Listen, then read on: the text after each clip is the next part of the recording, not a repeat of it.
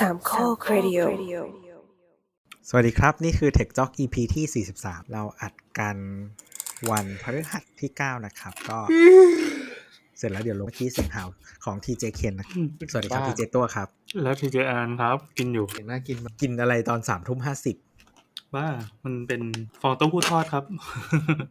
ขายของร้านตัวเองนะอืมมา EP นี้เป็นเทคจ็อกที่ไม่เหมือนเดิมนะครับ เนื่องจากอ่าเคนเพิ่งถึงบ้านสดๆเลย แล้วเราก็จะต้องปล่อยคืนนี้ด้วย อันนี้คือเป็นเป็นสิ่งที่เราไม่ควรพูดแต่เราก็พูดไปแล้ว คืออืมเราเคยงดไปแล้วทีหนึ่งแล้วถ้าเกิดว่าจะงดอีกทีมันก็น่าเกรงใจใช่ป่ะเฮ้ยเคนกระดกอะไรไว้นะเมื่อกี้อ๋อน้ำส้มน้ำส้มโฮโรยน้ำพีชน้ำพีชครับคเอรัอบทำไมเขาโฆษณาได้ด้วยอะเรางงมากเลยอะเออโฆษณาอีรถอยากใน Twitter ไม่ใช่ด้วยอะรถรถอะไรนะลมเปรี้ยวอะ เออ ได้เหรอม่ผิดเหรอวะผิดดินั่นดิลองส่งดีกว่าเผื่อได้รางวัลนำจับ ไม่จะบอกว่า อันนี้เป็น trick ปะวะ ถือมันจะพูดไปจะถือเป็นสนับสนุนการดื่มแอลกอฮอล์ปะวะ ช่างแม่งเถอะ ถ้าโดนจับรายการจะได้ดัง คือเผื่อท่านผู้ฟังไม่ทราบเครื่องดื่มแอลกอฮอล์นะครับ กฎหมายห้ามทำโปรโมชั่น หรือลดราคา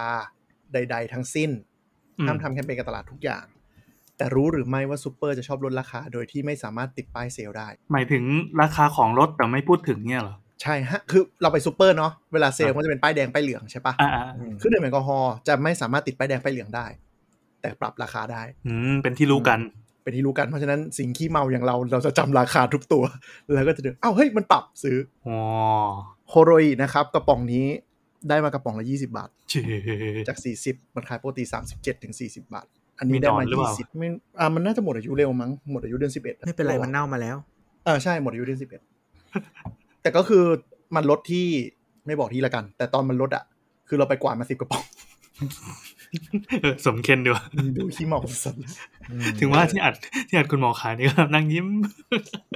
มันสามเปอร์เซ็นต์เองกินเหมือนโค้กแต่คือมันมันคือแบบมันคือน้ำมันลมที่มันอร่อยอะรสพีชไงมันไม่อัดลมเว้ยลมไม่มีลมเห็นรู้สึกเลยอะและนี่นะครับก็คือโทนของรายการของวันนี้นะครับ เราจะไม่ได้คุยกันเรื่องเทคโนโลยี คือที่ผ่านมาตลอด 42 EP 43 EP ที่ผ่านมาเนี่ย เราแม่งคุยกันอย่างดุเดือดมาตลอดบางเรื่องก็คือลง deep มาก ดังนั้นคราวนี้ก็เหมือนเป็น EP เบรกของสาวๆแล้วกันเป็น EP เบรกนะครับที่เราจะมาโฟกัสกันเรื่องการใช้ชีวิตของเคนในช่วงวันที่9เดือน9ไม่ใช่ คือไม่ได้กดอะไรเลย เดือนนี้คือยุ่งมาอ๋อกเหรอจนไม่ได้สะสมคูปองไม่ได้อะไรทั้งสิ้น นี่ไง ไม่ได้อะไรเลยแล้วก็แบบไม่ได้เลยเลยจริงเราซื้อน้ำยาปรับผ้าโอ้เราซื้อแหลกเลยว่ะๆคือ รู้สึกตัวอีกทีทุกอย่างปลิวไปแล้วอะคือเรายุ่งมาก เพราะว่าเรากำลังจะแบบหาคอนโดอืมคือเรามองว่ามัน good time to buy ใช่ไหมก็เลยโตอืมคือปกติคอนโดช่วงสิ้นไตรมาสจะเป็นช่วงที่เขาจะจัด สิ้นไตรมาสคือตอนนี้ปะใช่ ทุกๆ สิ้นไตรมาสเดือนสุดท้ายอะมคอนโดมเขาจะชอบค่อนข้างจัดโปร เพราะว่าเขาอยากให้เซลล์ปิดยอด แล้วก็บริษัทหลายบริษัทมันอยู่ในตลาดหลักทรัพย์เนาะมันก็จะเป็นอืมช่วงดีแคลงงบ ถ้าเขาโอนได้ทันสิ้นนงสิ้นเดือนมันก็จะดีแต่ตัวเลขอะไรอย่างเงี้ยอ๋อ เราก็เลยมีแบบความคิดว่าเออช่วงเดือนได้คอนโดดีไหมวะเพราะโควิดระบาดอีกรอบปุ๊บก็เลยตัดสินใจแล้วว่าเออน่าจะเป็นเวลาที่น่าจะซื้อคอนโดอะดังนั้นเทคจ็อกอีพีนี้นะครับจะว่ากันด้วยเรื่องการซื้อคอนโดของเคนซึ่งไม่เกี่ยวอะไรเลยว่ะเฮ้ยมันคือเทคโนโลยีเว้ยคือจะบอกอ๋อเหรอว่าเหรอดูคอนโดมาเราค่อนข้างประทับใจจริงอะๆแถเข้ารายการโอเคช่างแม่งพอแถได้ได้ได้แต่จริงๆก็ให้รู้นะครับว่าอันนี้คือแถเราอยากคุยกันเรื่องการการไปดูคอนโดคือ พอเคนพูดว่านี่มันเป็นช่วงเหมือนสตัดดี้อย่างแรงอะเพราะยังไงก็จะต้องจ่ายตังค์แพงใช่ไหม แล้วเคนเพิ่งเป็นพวกที่สงสัยอะไรก็จะเปิดอ่านเปิดอ่าน เออ ก็จะเหมาะพอดี ตอนนี้จะเป็นแบบมนุษย์เดินเรื่องคอนโดเดินได้ละตอนนี้เออแต่ยังไม่แต่ยังไม่ร้อยเปอร์เซ็นต์อืมอีก40%ตอนนี้ก็คือวางเงินจองไปแล้วอีก40%คือ process การกู้การโอนการตรวจ defect แล้วก็จะเป็นอีก next step คือจริง ๆอะก่อนหน้านี้ในสาวสาวซื้อตอนไหนดี ซึ่งจริง ๆ ตอนเนี้ยมันเป็นภาวะที่ เขาเรียกว่ามันยังไงมันไม่มีใครตอบได้ชัวร์ๆมันเปลี่ยนเพราะมันเหมือนแบบสถานการณ์มันเปลี่ยนทุกเดือนหรืออืมอืมใช่ใช่อืมแต่ว่าจริงๆอย่างหนึ่งที่ดูได้ ก็คืองบการเงินของบริษัท พวกนี้คอนมันโดช่นิววยไอ property new high หมดเลยนะเว้ย ยอดทะลุมากเออจริง ๆ มัน recover มาแล้วแหละ เรารู้สึกว่า หมายถึงว่า as อะเขาเรียกว่าอะไร developer อะถ้าสถานการณ์มันยังพอไปทรงๆอะมันผ่านถือว่า น่าจะผ่านจุดต่ำสุดอ่าคือเราว่าส่วนหนึ่งคือนี้ด้วย developer กำลังเร่งโครงการที่มีปัญหาก็คือมันเป็นการดึงเพื่อเอากระแสเงินสดกลับมา แล้วก็จริง ๆ อาจจะเริ่มแย่เป็นช่วงปีหน้าหรืออมอีก 2 ปีถัดไป เพราะว่า new project ไม่ไม่สามารถพัฒนาได้ จริงๆไปจริง ๆ developer เขาอยู่ในหลักทรัพย์เราดูได้เลยว่าในอีกเอ่อสามสี่ quarter ข้างหน้า เขามีโครงการอะไรใน pipeline บ้าง แล้วก็จริง ๆ ถ้า Developer เจ้าไหน port เป็นแนวราบเยอะก็จะลอยตัวอ่าใช่ค่อนข้าง แต่เจ้าไหนคือมันจะมีบางเจ้าที่แบบพอร์ตเน้นคอนโดอะไรอย่างเงี้ยเออมันมีอยู่เจ้าเดียวอะครับ ที่เน้นคอนโดหนักมาก ไม่มีอย่างอื่นเลย ไม่มีไม่มีตังค์ใช่ไหมแต่จะโฆษณานะจ๊ะใช่เจ้าเจ้านั้นนะครับมีอยู่คือคือส่วนใหญ่ developer จะมีทั้งทางราบและทางตั้ง แต่จะมีเจ้านี้เจ้าเดียวที่มีแต่ทางตั้งล้วนๆเละ เละมากเละหนักมากครับแต่ว่าอืมแต่ว่าเราเห็นด้วยว่าคืออย่างนี้ มันไม่ได้ถึงกับขายไม่ได้ แต่มันไม่สามารถขายราคาที่เวอร์เกินเท่าเดิมได้แล้ว อืมอ๋อแสดงว่าก่อนหน้านี้มันเวอร์มันเวอร์เพราะว่ามันมีชาวต่างคือช่วงนี้ที่เราไปดูคอนโดอะแล้วได้กูดดีลมาหลาย ๆ ที่ที่เป็นเล็งอะส่วนอืมใหญ่จะเป็นโครงการที่โควต้าต่างชาติคืนห้องอืมเขาขายไม่ได้คือมของเอ่อโควต้าปกติมันคือห้าสิบเปอร์เซ็นต์เนาะใช่อืมคือ รูปแบบการขายคอนโดเนี่ยของกรุงเทพเนี่ยช่วงหลังๆ ประมาณ 5 ปีหลังเนี่ยเปิดตึกปุ๊บ 50%เขาขายให้ agent ต่างชาติเลยอ่าคือเปิด presale เนี่ยเวลาถ้าใครเคยไปจอง presale หรือเห็นตามข่าวเงี้ยเขาจะชอบมีหน้าจอทีวีเบิ่มๆเลย แล้วก็จะมีจำนวนห้องทั้งหมดในตึก แล้วก็จะมี พอเป็นปิ๊บเป็นสีแดงก็คือมีคนคลิกแล้วขโมยห้อง คือบางอันก็จะเป็นระบบต่อแถว บางอันก็จะเป็นระบบสุ่มจับคิวอะไรเงี้ย มันจะมีจอให้ดูด้านหน้าแล้วปิ๊บปิ๊บปิ๊บเปลี่ยนไปเรื่อยทุกครั้งที่เข้าไปอะมันจะหายเป็นแดงเป็นบล็อกบล็อกเช่น สมมติคอนโดสามสิบชั้นมันจะมีชั้นแบบสิบถึงสิบสามแดงทั้งแถบยี่สิบถึงยี่สามแดงทั้งแถบอะไรเงี้ยแปลแปลว่าอะไรนะไอ้การแดงทั้งแถบเขาตัดบล็ให้อกไว้เอเจนต์แล้วต่างชาติไว้แล้วครับ คือตัดขายไปเลยทั้งชั้น เอ๊ะทั้งเดี๋ยวบล็นะอกอันอันนี้คือสถานการณ์นี้มันจะไปเกิดตอนไหนอะพีเซล คือเราไม่ไม่ได้เราไม่เคยซื้อคอนโดก็เลยไม่ตั้งรู้แต่ว่าพรีเซลเลยครับมันเดือถ้าดโครงยัการงไงที่มีศักยภาพจะเป็นพรีเซลเลยพรีเซลก็คือตึกอ่าแบบแบบแบบยืดแล้วถูกไหมแบบสร้างตึกแบบยืดแล้ว ปกติมันจะยืดแล้ว แล้วก็จริง ๆอะเขาอาจจะมีโรดโชว์รอบต่างชาติถ้าโครงการใหญ่มากอืมจะมีโรดโชว์รอบต่างชาติต่างหาก ก่อนคนไทย หรือจริง ๆ ถ้าคนไทยเป็นขาประจำก็จะมี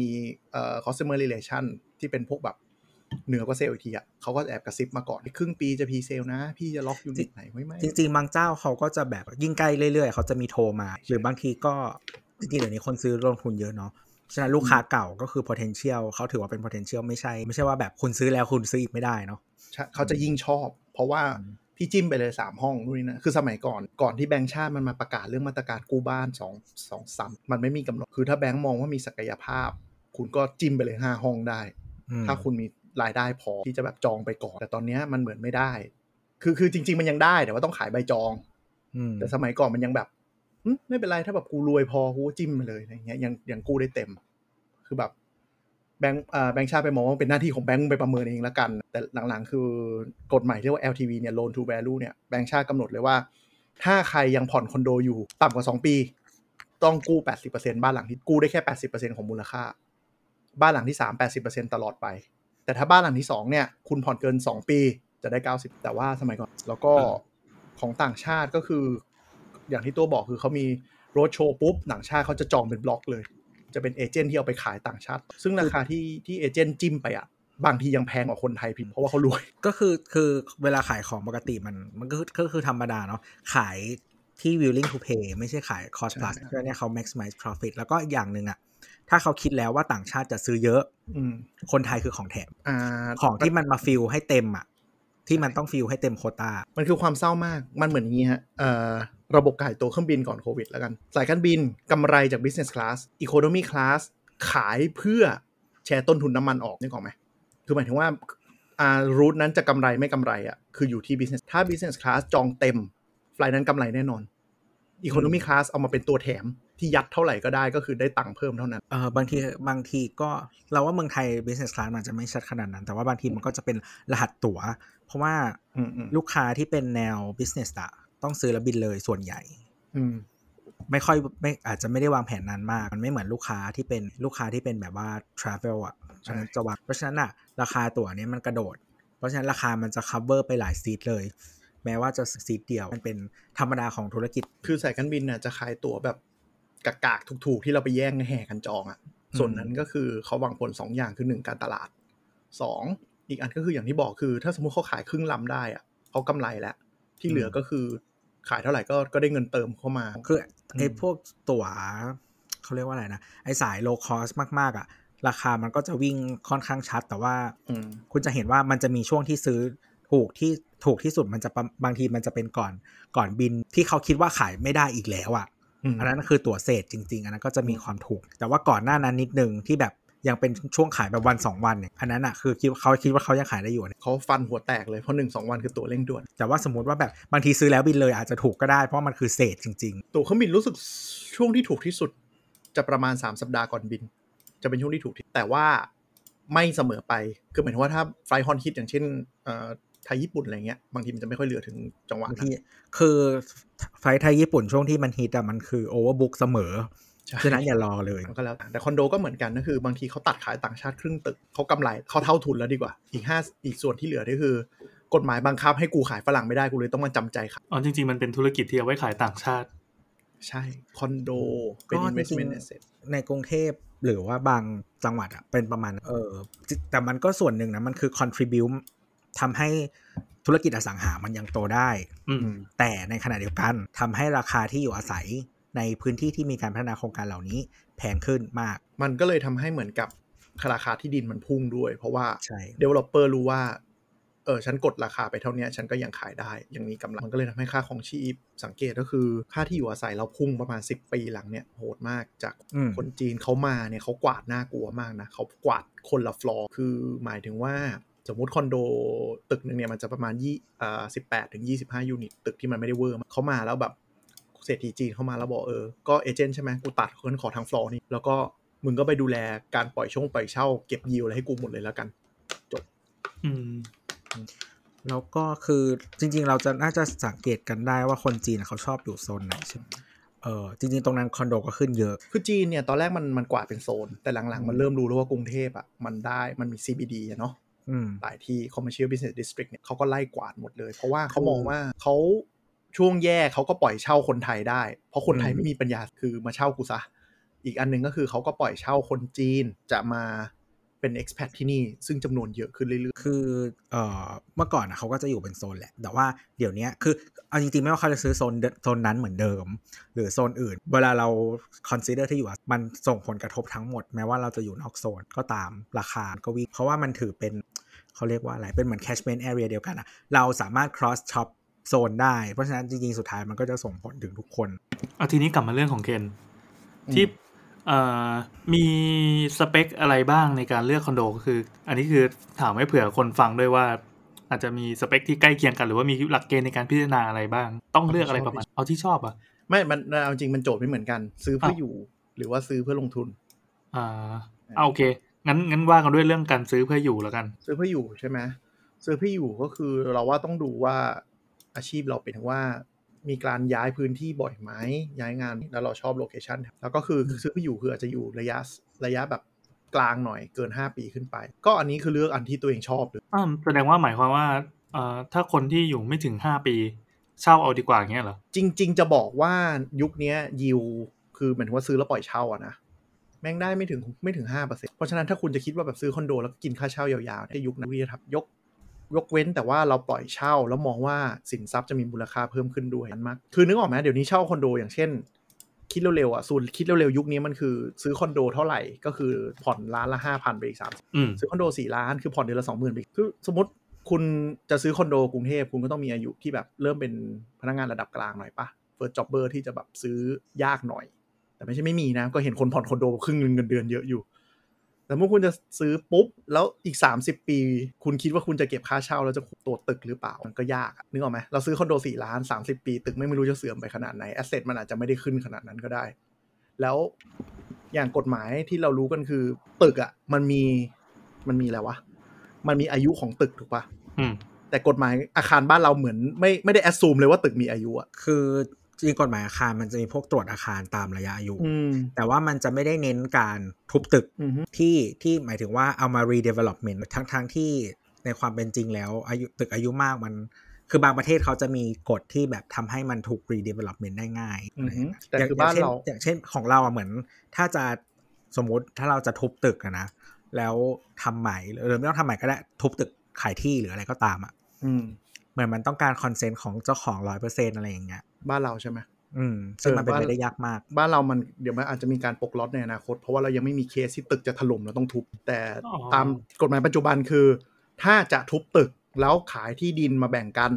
ต้องได้คนโหวตร้อยเปอร์เซ็นเท่านั้น มีหนึ่งเสียงบอกไม่ทุบ ก็ชิมหายเลยทุบไม่ได้ โอ้แสดงว่ามันเอาจริงมันเป็นไปไม่ได้เลยใช่ไหมมันแทบมันเป็นไปไม่ได้คือ คือสมมุติถ้าใครเคยอยู่คอนโดนะไม่ต้องคอนโดก็ได้หมู่บ้านก็ได้ที่เป็นแบบที่มีนิติอะอืมคอนโดเอ่อเคยเห็นคนมาครบไหมใช่คนมาไม่ถึงห้าสิบเปอร์เซ็นกี่ครั้งดีกว่าอืมอืมคือการประชุมมติลูกบ้านแบบอื่นเนี่ย มันต้องเรียกครั้งแรกเท่าไหร่เจ็ดสิบห้าป่ะ ถึงจะได้มติจำไม่ได้แต่ว่ามันจะต่ำลงเรื่อยอ่า มันจะแบบเจ็ดสิบห้าอ่า คนมาไม่ครบ เรื่องการประชุมๆคือน้อยสุดมันจะประมาณยี่สิบห้าถ้าเราจำไม่ยี่สิบผิดห้าเปอร์เซ็นต์คือจะดรอปเจ็ดสิบห้าห้าสิบยี่ห้าประมาณสามครั้งอะ จะถือว่ายี่ห้าเปอร์เซ็นคือมติผ่านแล้ว เพราะถือว่าคนไม่มาสละสิทธิ์เอง แต่เรื่องเนี้ยไม่ได้ อ่าแต่เรื่องทุบตึกหรือว่าขายที่ดินที่เป็นเจ้าของร่วมทั้งหมดไม่ได้อืมไม่ได้เลย เพราะว่าถือเป็นทรัพย์สินร่วมคือมันเป็นทรัพย์สินร่วมที่ทุกคนมีโฉนดนึกออกปะมันไม่ได้เป็นแบบโฉนดแล้วทุกคนแบ่งกันเช่าใช้ แต่ทุกคนแม่งมีโฉนดในอาคารชุดก็อย่างที่บอกพอซื้อลงทุนคุณผ่อน 30 ปี คุณผ่อนเดือนละสองหมื่นไป 30 ปีอะแล้วคุณคิดว่าคุณจะได้กินค่าเช่าเท่าไหร่วะคอนโดสี่ล้านเดี๋ยวนี้ค่าเช่าก็หมื่นหนึ่งมั้งแล้วพอถึงแบบผ่านไปสักยี่สิบปีอะ ตึกคุณแม่งก็เริ่มโทรมค่าเช่าคุณอาจจะไม่ได้เท่าเดิมก็ได้ อันนี้อันนี้ใช่คือพูดจริงๆนะ แต่บางทีถ้าแบบ location ทองคำจริงๆ ตึกแม่งสร้างดีจริงก็อาจจะเก็บค่าเช่าได้สูงขึ้นเรื่อยๆ นั่นแหละ คือเช่าอะ เราคอนโดที่ผ่อนเดือนละประมาณ เราคำนวณยุคดอกเบี้ยน้อยอย่างนี้นะ ค่าเช่าอะประมาณครึ่งหนึ่งของการผ่อน คือสมมติผ่อนสามอ่า ผ่อนสามหมื่นเนี้ยอาจจะปล่อยเช่าได้ประมาณหมื่นห้าถึงหมื่นแปดอันนี้คิดเร็วๆนะ มันก็จะมีดีดีกว่านี้แล้วก็แย่กว่านี้คอนโดที่เราไอ้นี่อยู่ก็ดีกว่านั้นนิดหน่อยอ่าถ้าปล่อยเช่า คนที่เล่นเล่นเล่นเก็งกำไรหรือปล่อยเช่าเนี่ยเขาจะเล็งยูนิตที่ค่อนข้างแย่ที่สุดของโครงการ ก็คือเพราะราคามันจะถูกสุดคือสมมติห้องที่โคตรเทพเลย ขายเจ็ดล้านอย่างเงี้ย ค่าเช่าอาจจะสามหมื่นห้า แต่คุณได้ชั้นเตี้ยหน่อยวิวอุบาทว์หน่อย โครงการบางทีมันลดลงมาเหลือประมาณสี่ล้านถึงห้าล้าน แต่คุณอาจจะได้ค่าเช่า drop ลงมาแค่แบบสามพันถ้าตึกมันแบบโพโลเคชันดี มันก็จะกำไร คือบางทีก็นละเกมโครงการเขาก็จะบอกไว้เลยว่า บวกชั้นละห้าหมื่นอ่าบวกชั้นละแสนก็ว่า เพราะฉะนั้นอะราคามันจะโดดมากถ้าถ้าตึกสูงแล้วอยู่บนอะไรอย่างเงี้ยคือมันเลยว่าถ้าคุณอยู่เองแล้วคุณชอบอะแล้วคุณพร้อมที่จะจ่ายอะมันจะดีกว่า เพราะคนเช่าบางทีเขาไม่ได้ appreciate อย่างนี้ เขาแค่แบบตึกนี้แม่งอยู่ใกล้รถไฟฟ้าตึกนี้อยู่ใกล้ที่ทำงานกูพอ กลับบ้านมาดึกๆกูไม่ได้ดูวิว คือคุณอาจจะได้ลูกค้าที่ไม่ได้สนวิวไงเขาก็กล้าจ่ายแต่ถ้าคุณแบบเป็นคนแบบรสนิยมยังไงล่ะ ชอบดูวิว อยากได้คอนโดวิวสวน อยากได้คอนโดวิวเมือง อยากได้ห้องใหญ่มีครัวปิดเนี่ยนะคุณก็ตามสเปคอะแล้วคุณพอใจที่จะจ่ายก็ก็ตาม แต่ว่ามันอย่างคืออย่างที่เคนบอกแหละบางทีมันเป็นสิ่งที่ประเมินมูลค่าอยู่ดูจากที่เราไม่เราไม่เคยดูคอนโดเลยจนมาดูเราคนพบว่าคอนโดแม่งแบบมันเป็นสินทรัพย์ที่มัน เก่งตลาดยาก คือคนมันแบบบางทีความคิดการอยู่อะไรเงี้ยไม่เหมือนเรา เราอาจจะ prefer บ้านแบบขนาดที่แบบหรือตลาดอะ prefer อีกแบบหนึ่งด้วย อย่างเราอะเราเป็นคนชอบคอนโดที่แบบตีแม่งทะลุทุกอย่างเลยแสงผ่านถึงหมดกว้างๆตรงแต่คนพบว่าตลาดไม่ชอบเว้ยตลาดชอบเป็นสัดส่วนมากกว่าก็หมายถึงว่าอันนี้คือห้องนอนมีประตูกั้นมีกำแพงกั้นให้เรียบร้อย อันนี้คือห้องนั่งเล่นเป็น section ให้เรียบร้อยอะไรอย่างเงี้ยอืมในขณะถ้าแบบถ้าเป็นคอนโดในฝันเราก็คือแบบตีแม่งทุกอย่างออกแล้วติดกระจก เตียงกูก็เห็นห้องนั่งเล่นกูก็เห็น แต่ว่า dev เจ้านั้นน่ะเขาชอบทำอ่าห้องนอนเดี่ยวที่ขนาด เพราะว่าคือบางบางเดฟอะเขาเขาเขาทำห้องเล็กบ่อย เขาจะรู้ว่ามันเป็นไปไม่ได้ที่มันจะทำห้องปิดทั้งหมด อืม เพราะว่ามันทำให้ห้องดูเล็กมาก เขาเลยไม่ทำห้องปิด แต่ว่าเดฟเจ้านั้นอะเขาทำห้องปิดเป็นประจำชื่อนั่นแหละ เราว่ามันอยู่ที่ขายขายใครได้ด้วย คือหมายถึงว่า อย่างถ้าขายนักลงทุนที่เป็นจีนอย่างเงี้ยเขามองว่าห้องที่ตีโป่งบางทีก็จะมีเรื่องฮวงจุ้งฮวงจุ้ยนู่นนั่นไม่ดงไม่ดี ไม่มีการ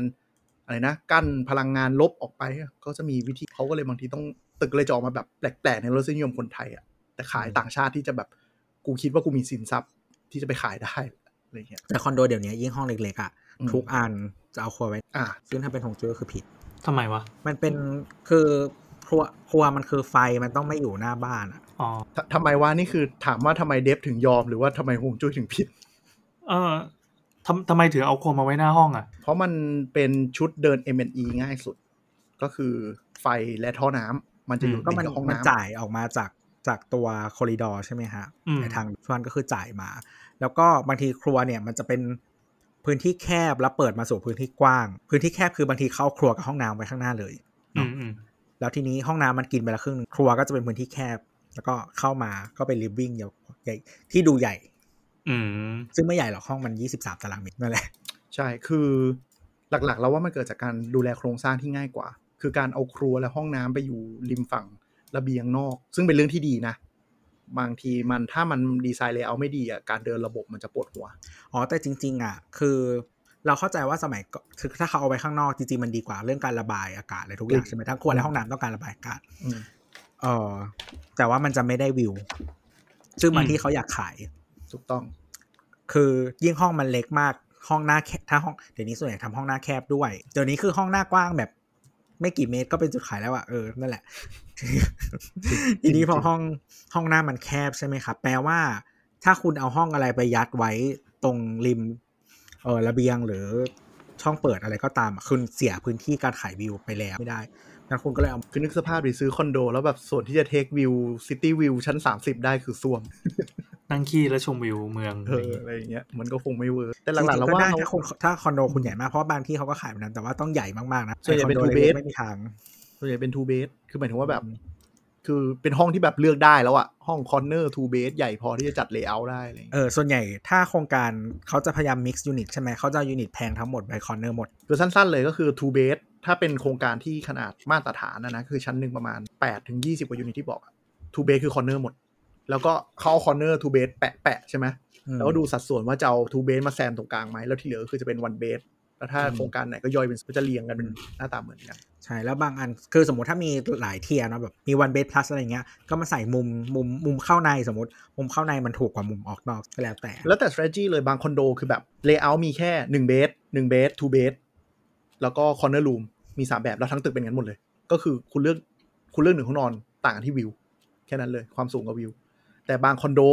ก็มี floor plan ให้เลือกแบบ20 20 room type แบบอืมเยอะไปหมดเลยอะคือชั้นหนึ่งอะมีแบบ room type และประเภทอะไรอย่างงี้ก็มี คือบางทีมันจะเป็นแบบว่าบางทีมันจะเป็นรูมไทป์แบบ A หนึ่ง A สอง A สาม A สี่แล้วก็ B หนึ่ง B สอง B สาม C หนึ่งสองสามสี่อะไรอย่างเงี้ยเยอะว่มาก เยอะมากๆแล้วคือเหมือนกับโครงการชั้น ชั้นหนึ่งมันใหญ่ๆยี่สิบอะไรเงี้ยยี่สิบอืมยูนิตใช่ไหมก็กลายเป็นแบบหนึ่งแบบอะมีอยู่สองห้องต่อชั้นอืม ก็คือถ้าคุณ prefer แบบเนี้ยคุณมีแค่ 2 แต่พวกเนี้ยส่วนใหญ่มันจะต่างกันในใน detail ประมาณว่า อันนี้ครัวปิด อันนี้ครัวเปิด อันนี้ห้องน้ำอยู่นอกอันนี้ห้องน้ำจะเป็นการเล่นกับรสนิยมคนว่าแบบไหนตอบโจทย์แล้วเขาคิดว่าจะขายได้มาก คือถ้ามีเยอะมากๆบางทีเขาอาจจะมียูนิตสักแบบพันกว่ายูนิตใช่ก็จะใช่แต่ว่าถ้าโครงการเล็กหน่อยเต็มที่มันอาจจะสมมติแบบสามสี่ร้อยยูนิตบางทีมันจะแบบสี่แบบมันก็วนเหมือนกันนะตามต้นทุนอืมแต่มันแล้วแต่ strategy อย่างไอ้เจ้าที่มันแบบเยอะๆนี่ก็เป็น strategy เขาตึกน้อยตึกมากก็ทำเยอะเอออมเขาลดต้นทุนด้วยการทำนี้ด้วยห้องน้ำบล็อกเจ้านั้นนะนะคือห้องน้ำเดี๋ยวเป็นห้องน้ำสำเร็จ คือใช่แต่คุณแปลนจะอยู่มันห่วยอะ เออ เราว่าแปลนดีแต่ห้องที่แปลนดีมันไปเร็ว แล้วแปลนที่เหลือตอนตึกเสร็จมันจะแบบอีหยังอะถ้าถามเรามันมีนะแปลนแปลกๆเยอะ ซึ่งบางแปลนแบบ มันจัดห้องไม่ได้เลยอะคือถึงบอกไงว่าอสังหาเว้ยคอนโดอะแม่งกลายเป็นเรื่องของแบบคนเรา preference ไม่เหมือนกัน บางคนแบบ อย่างไม่น่าเชื่อนะส้วมในห้องน้ำเอ้ยไม่ส้วมในห้องนอนกับส้วมในข้างนอกอะ่ะ ก็เป็นจุดซื้อไม่ซื้อของหลายคนเลย บางคนส้วมในห้องนอนคือรับไม่ได้ เพราะว่าฉันเป็นสายปาร์ตี้ และฉันไม่อยากให้ทุกคนเข้ามาในห้องนอนฉันคือคือคือบางทีอะห้องสมคือมันเล็กลงเรื่อยๆเนาะเพราะฉะนั้นอะเรื่องเล็กๆอะมัน matter เยอะมากๆอย่างเช่น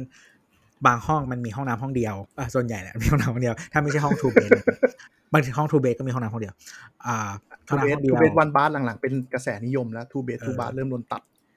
แหมก็ทูเบดมึงค่ะมึงห้องเท่าไหร่ สามสิบห้าตารางเมตรทูเบดอะนั่นแหละแล้วทีนี้คือเหมือนกับบางโครงการเขาก็จะแบบเอาเอา access ไว้ข้างนอก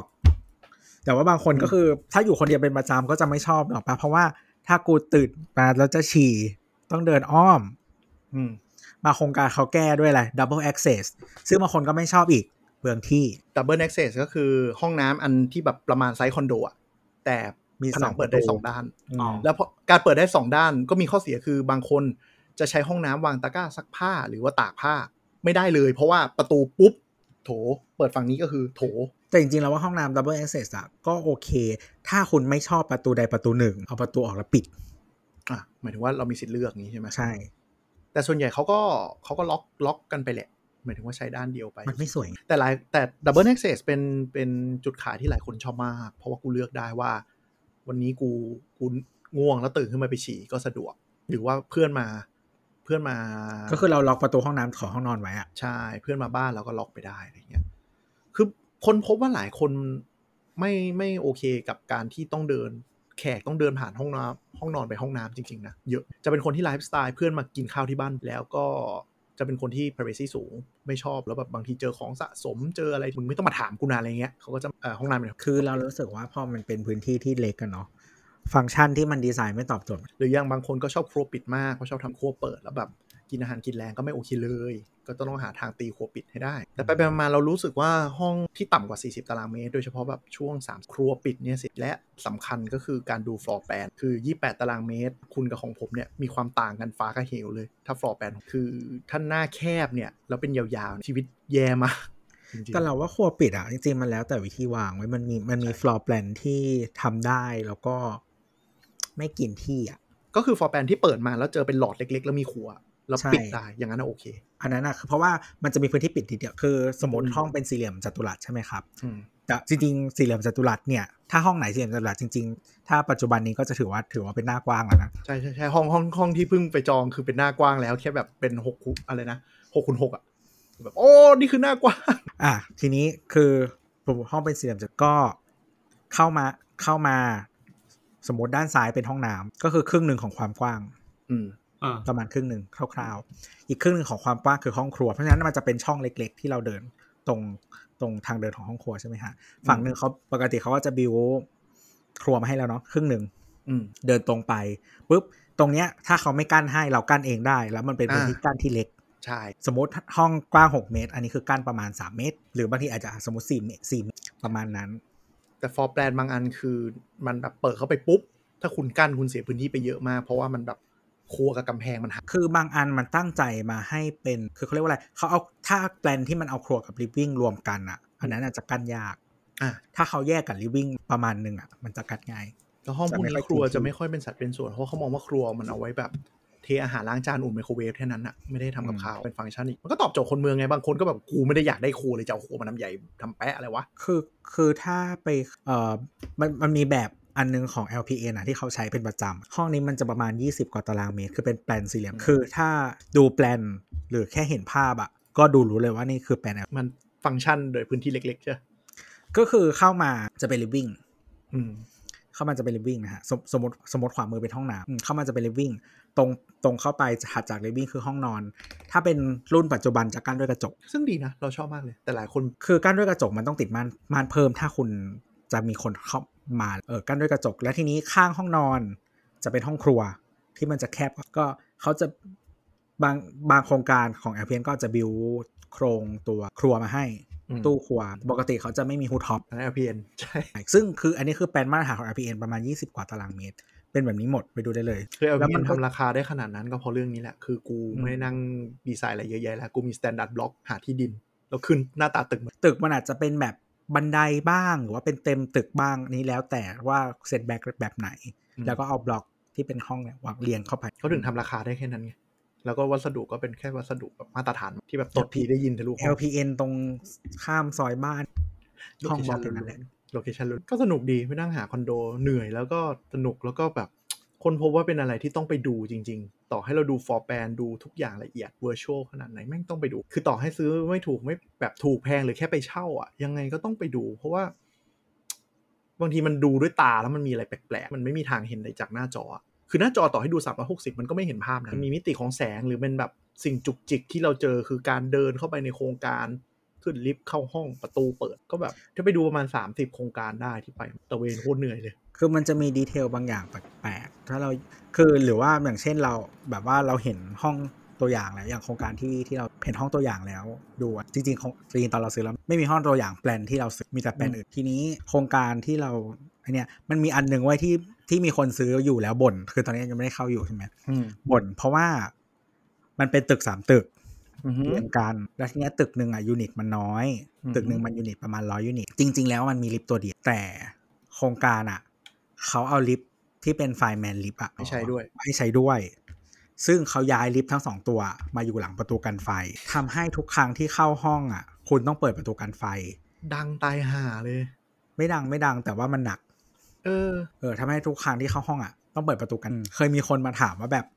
เปิดไว้เลยได้ไหมผิดกฎหมายอาคารปะผิดกฎหมายอาคารใช่เราก็บอกว่าไม่ได้ผิดกฎหมายก็เหมือนเวลาใครที่ขึ้นลิฟต์มาปั๊บจะต้องดันไอประตูหนักๆไว้ก่อน ถึงจะได้เข้าห้องนี้ใช่ไหมใช่อถึงจะได้เดินเดินเข้าไปโถงก่อนจะเข้าห้องอีกทีหนึ่งมีอันหนึ่งที่ไปดูแม่งเป็นงี้นี่หว่าเออแต่ตอนเดินทัวร์ไม่ได้สังเกตเลยเออแต่ใช่แม่งเป็นงั้น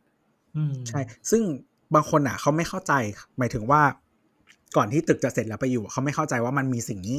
อืมแล้วมันจะมีผลยังไงกับการใช้ชีวิตอะไรอย่างเงี้ยหรอกปะ เออเออมันไม่เห็นภาพเองซึ่งโอเควันปกติมันอาจจะไม่เป็นไร แต่ถ้าวันหนึ่งคุณซื้อของมาเยอะๆอะแล้วคุณจะต้องเปิดประตูกันไฟอันนี้ เพราะประตูกันไฟก่อนที่จะไปฝั่งลิฟต์มันต้องดึงเข้าหาตัวด้วย ไม่ได้ผลักออกไปทางเดิน อืม ใช่โอ้โหนรกชัดมันก็จะมันก็มีผลแหละๆประสบว่แบบการณ์อะประสบการณ์ช่วยได้บ่อย แต่ก็เหนื่อยแล้วก็สนุกแล้วก็แบบรู้สึกว่าบางทีเออกูอยากกลับบ้านแล้วเพราะกูดูมาเห็นหน้าตึกกูก็ไม่อยากได้ตึก จริงๆจริง ๆ แล้วว่าก็หาข้อมูลมาก่อนแหละ แล้วก็มันต้องไปดูหน้าหน้างานจริง ๆ เพราะว่ามันมีหลายอย่างที่ เราไม่มีทางเห็นภาพ อีเวนคนที่ซื้อแบบ ซื้อคอนโดที่อยู่ในพื้นที่เดิมอืมหมายถึงว่า เราเราอยู่พื้นที่นี้อยู่แล้ว เราอาจจะรู้อะไรบางอย่างว่า เดินรถทางไหนเข้าออกทางไหนรถตรงไหนติด เข้าใจทำเลตรงไหนแล้วร่วมอืม แต่ว่าคือเวลาเดินทางไปที่โครงการจริงๆมันก็จะมีจุดแบบแปลกไปหรือว่าบางครั้งเนี่ย เออเหมือนเรา อย่างโครงการที่ที่เราที่เราซื้อมันห่างจากที่เราอยู่อะประมาณหนึ่งสถานีรถไฟฟ้าไม่ถึงเลย แล้วว่าเหมือนคือปกติมันแต่มันจะเปลี่ยนวิธีการที่เราขับรถเว้ยเหมือนแบบว่าถ้าเราขับรถมาที่บ้านใหม่อะเราต้องไม่ขึ้นสะพาน อืมไม่ต้องไม่ขึ้นสะพานข้ามแยกมันจะเลย เพราะฉะนั้นเราต้องรถติดอยู่ใต้สะพานก่อน นานมาก เอออะไร หรือบางอันคือโลเคชันดีนั่งรถไฟฟ้าได้ แต่ขับรถคือนรกแตกเลยเพราะว่าตึกอยู่คู่นอก แล้วคุณวิ่งมาจากในเมืองจะอยู่คู่ในแล้วไม่มีทางออกมามาตึกเลย คุณต้องอืมเลยไปกลับรถสามรอบ เคยกลับรถสามรอบหมายถึงว่า เลยไปเบี่ยงออกกลับรถฝั่งซ้าย วิ่งไปฝั่งกลับรถฝั่งขวา แล้ววิ่งกลับมากลับรถวนนึกออกวนกลับรถเป็นเหมืตัอนวทีอะเหมือนคลิปหนีบกระดาษอะวนไปเออเรื่อยใช่กลับเป็นตัวทีอะฟึบอืมถึงจะกลับมาคอนโดคอนโครงการได้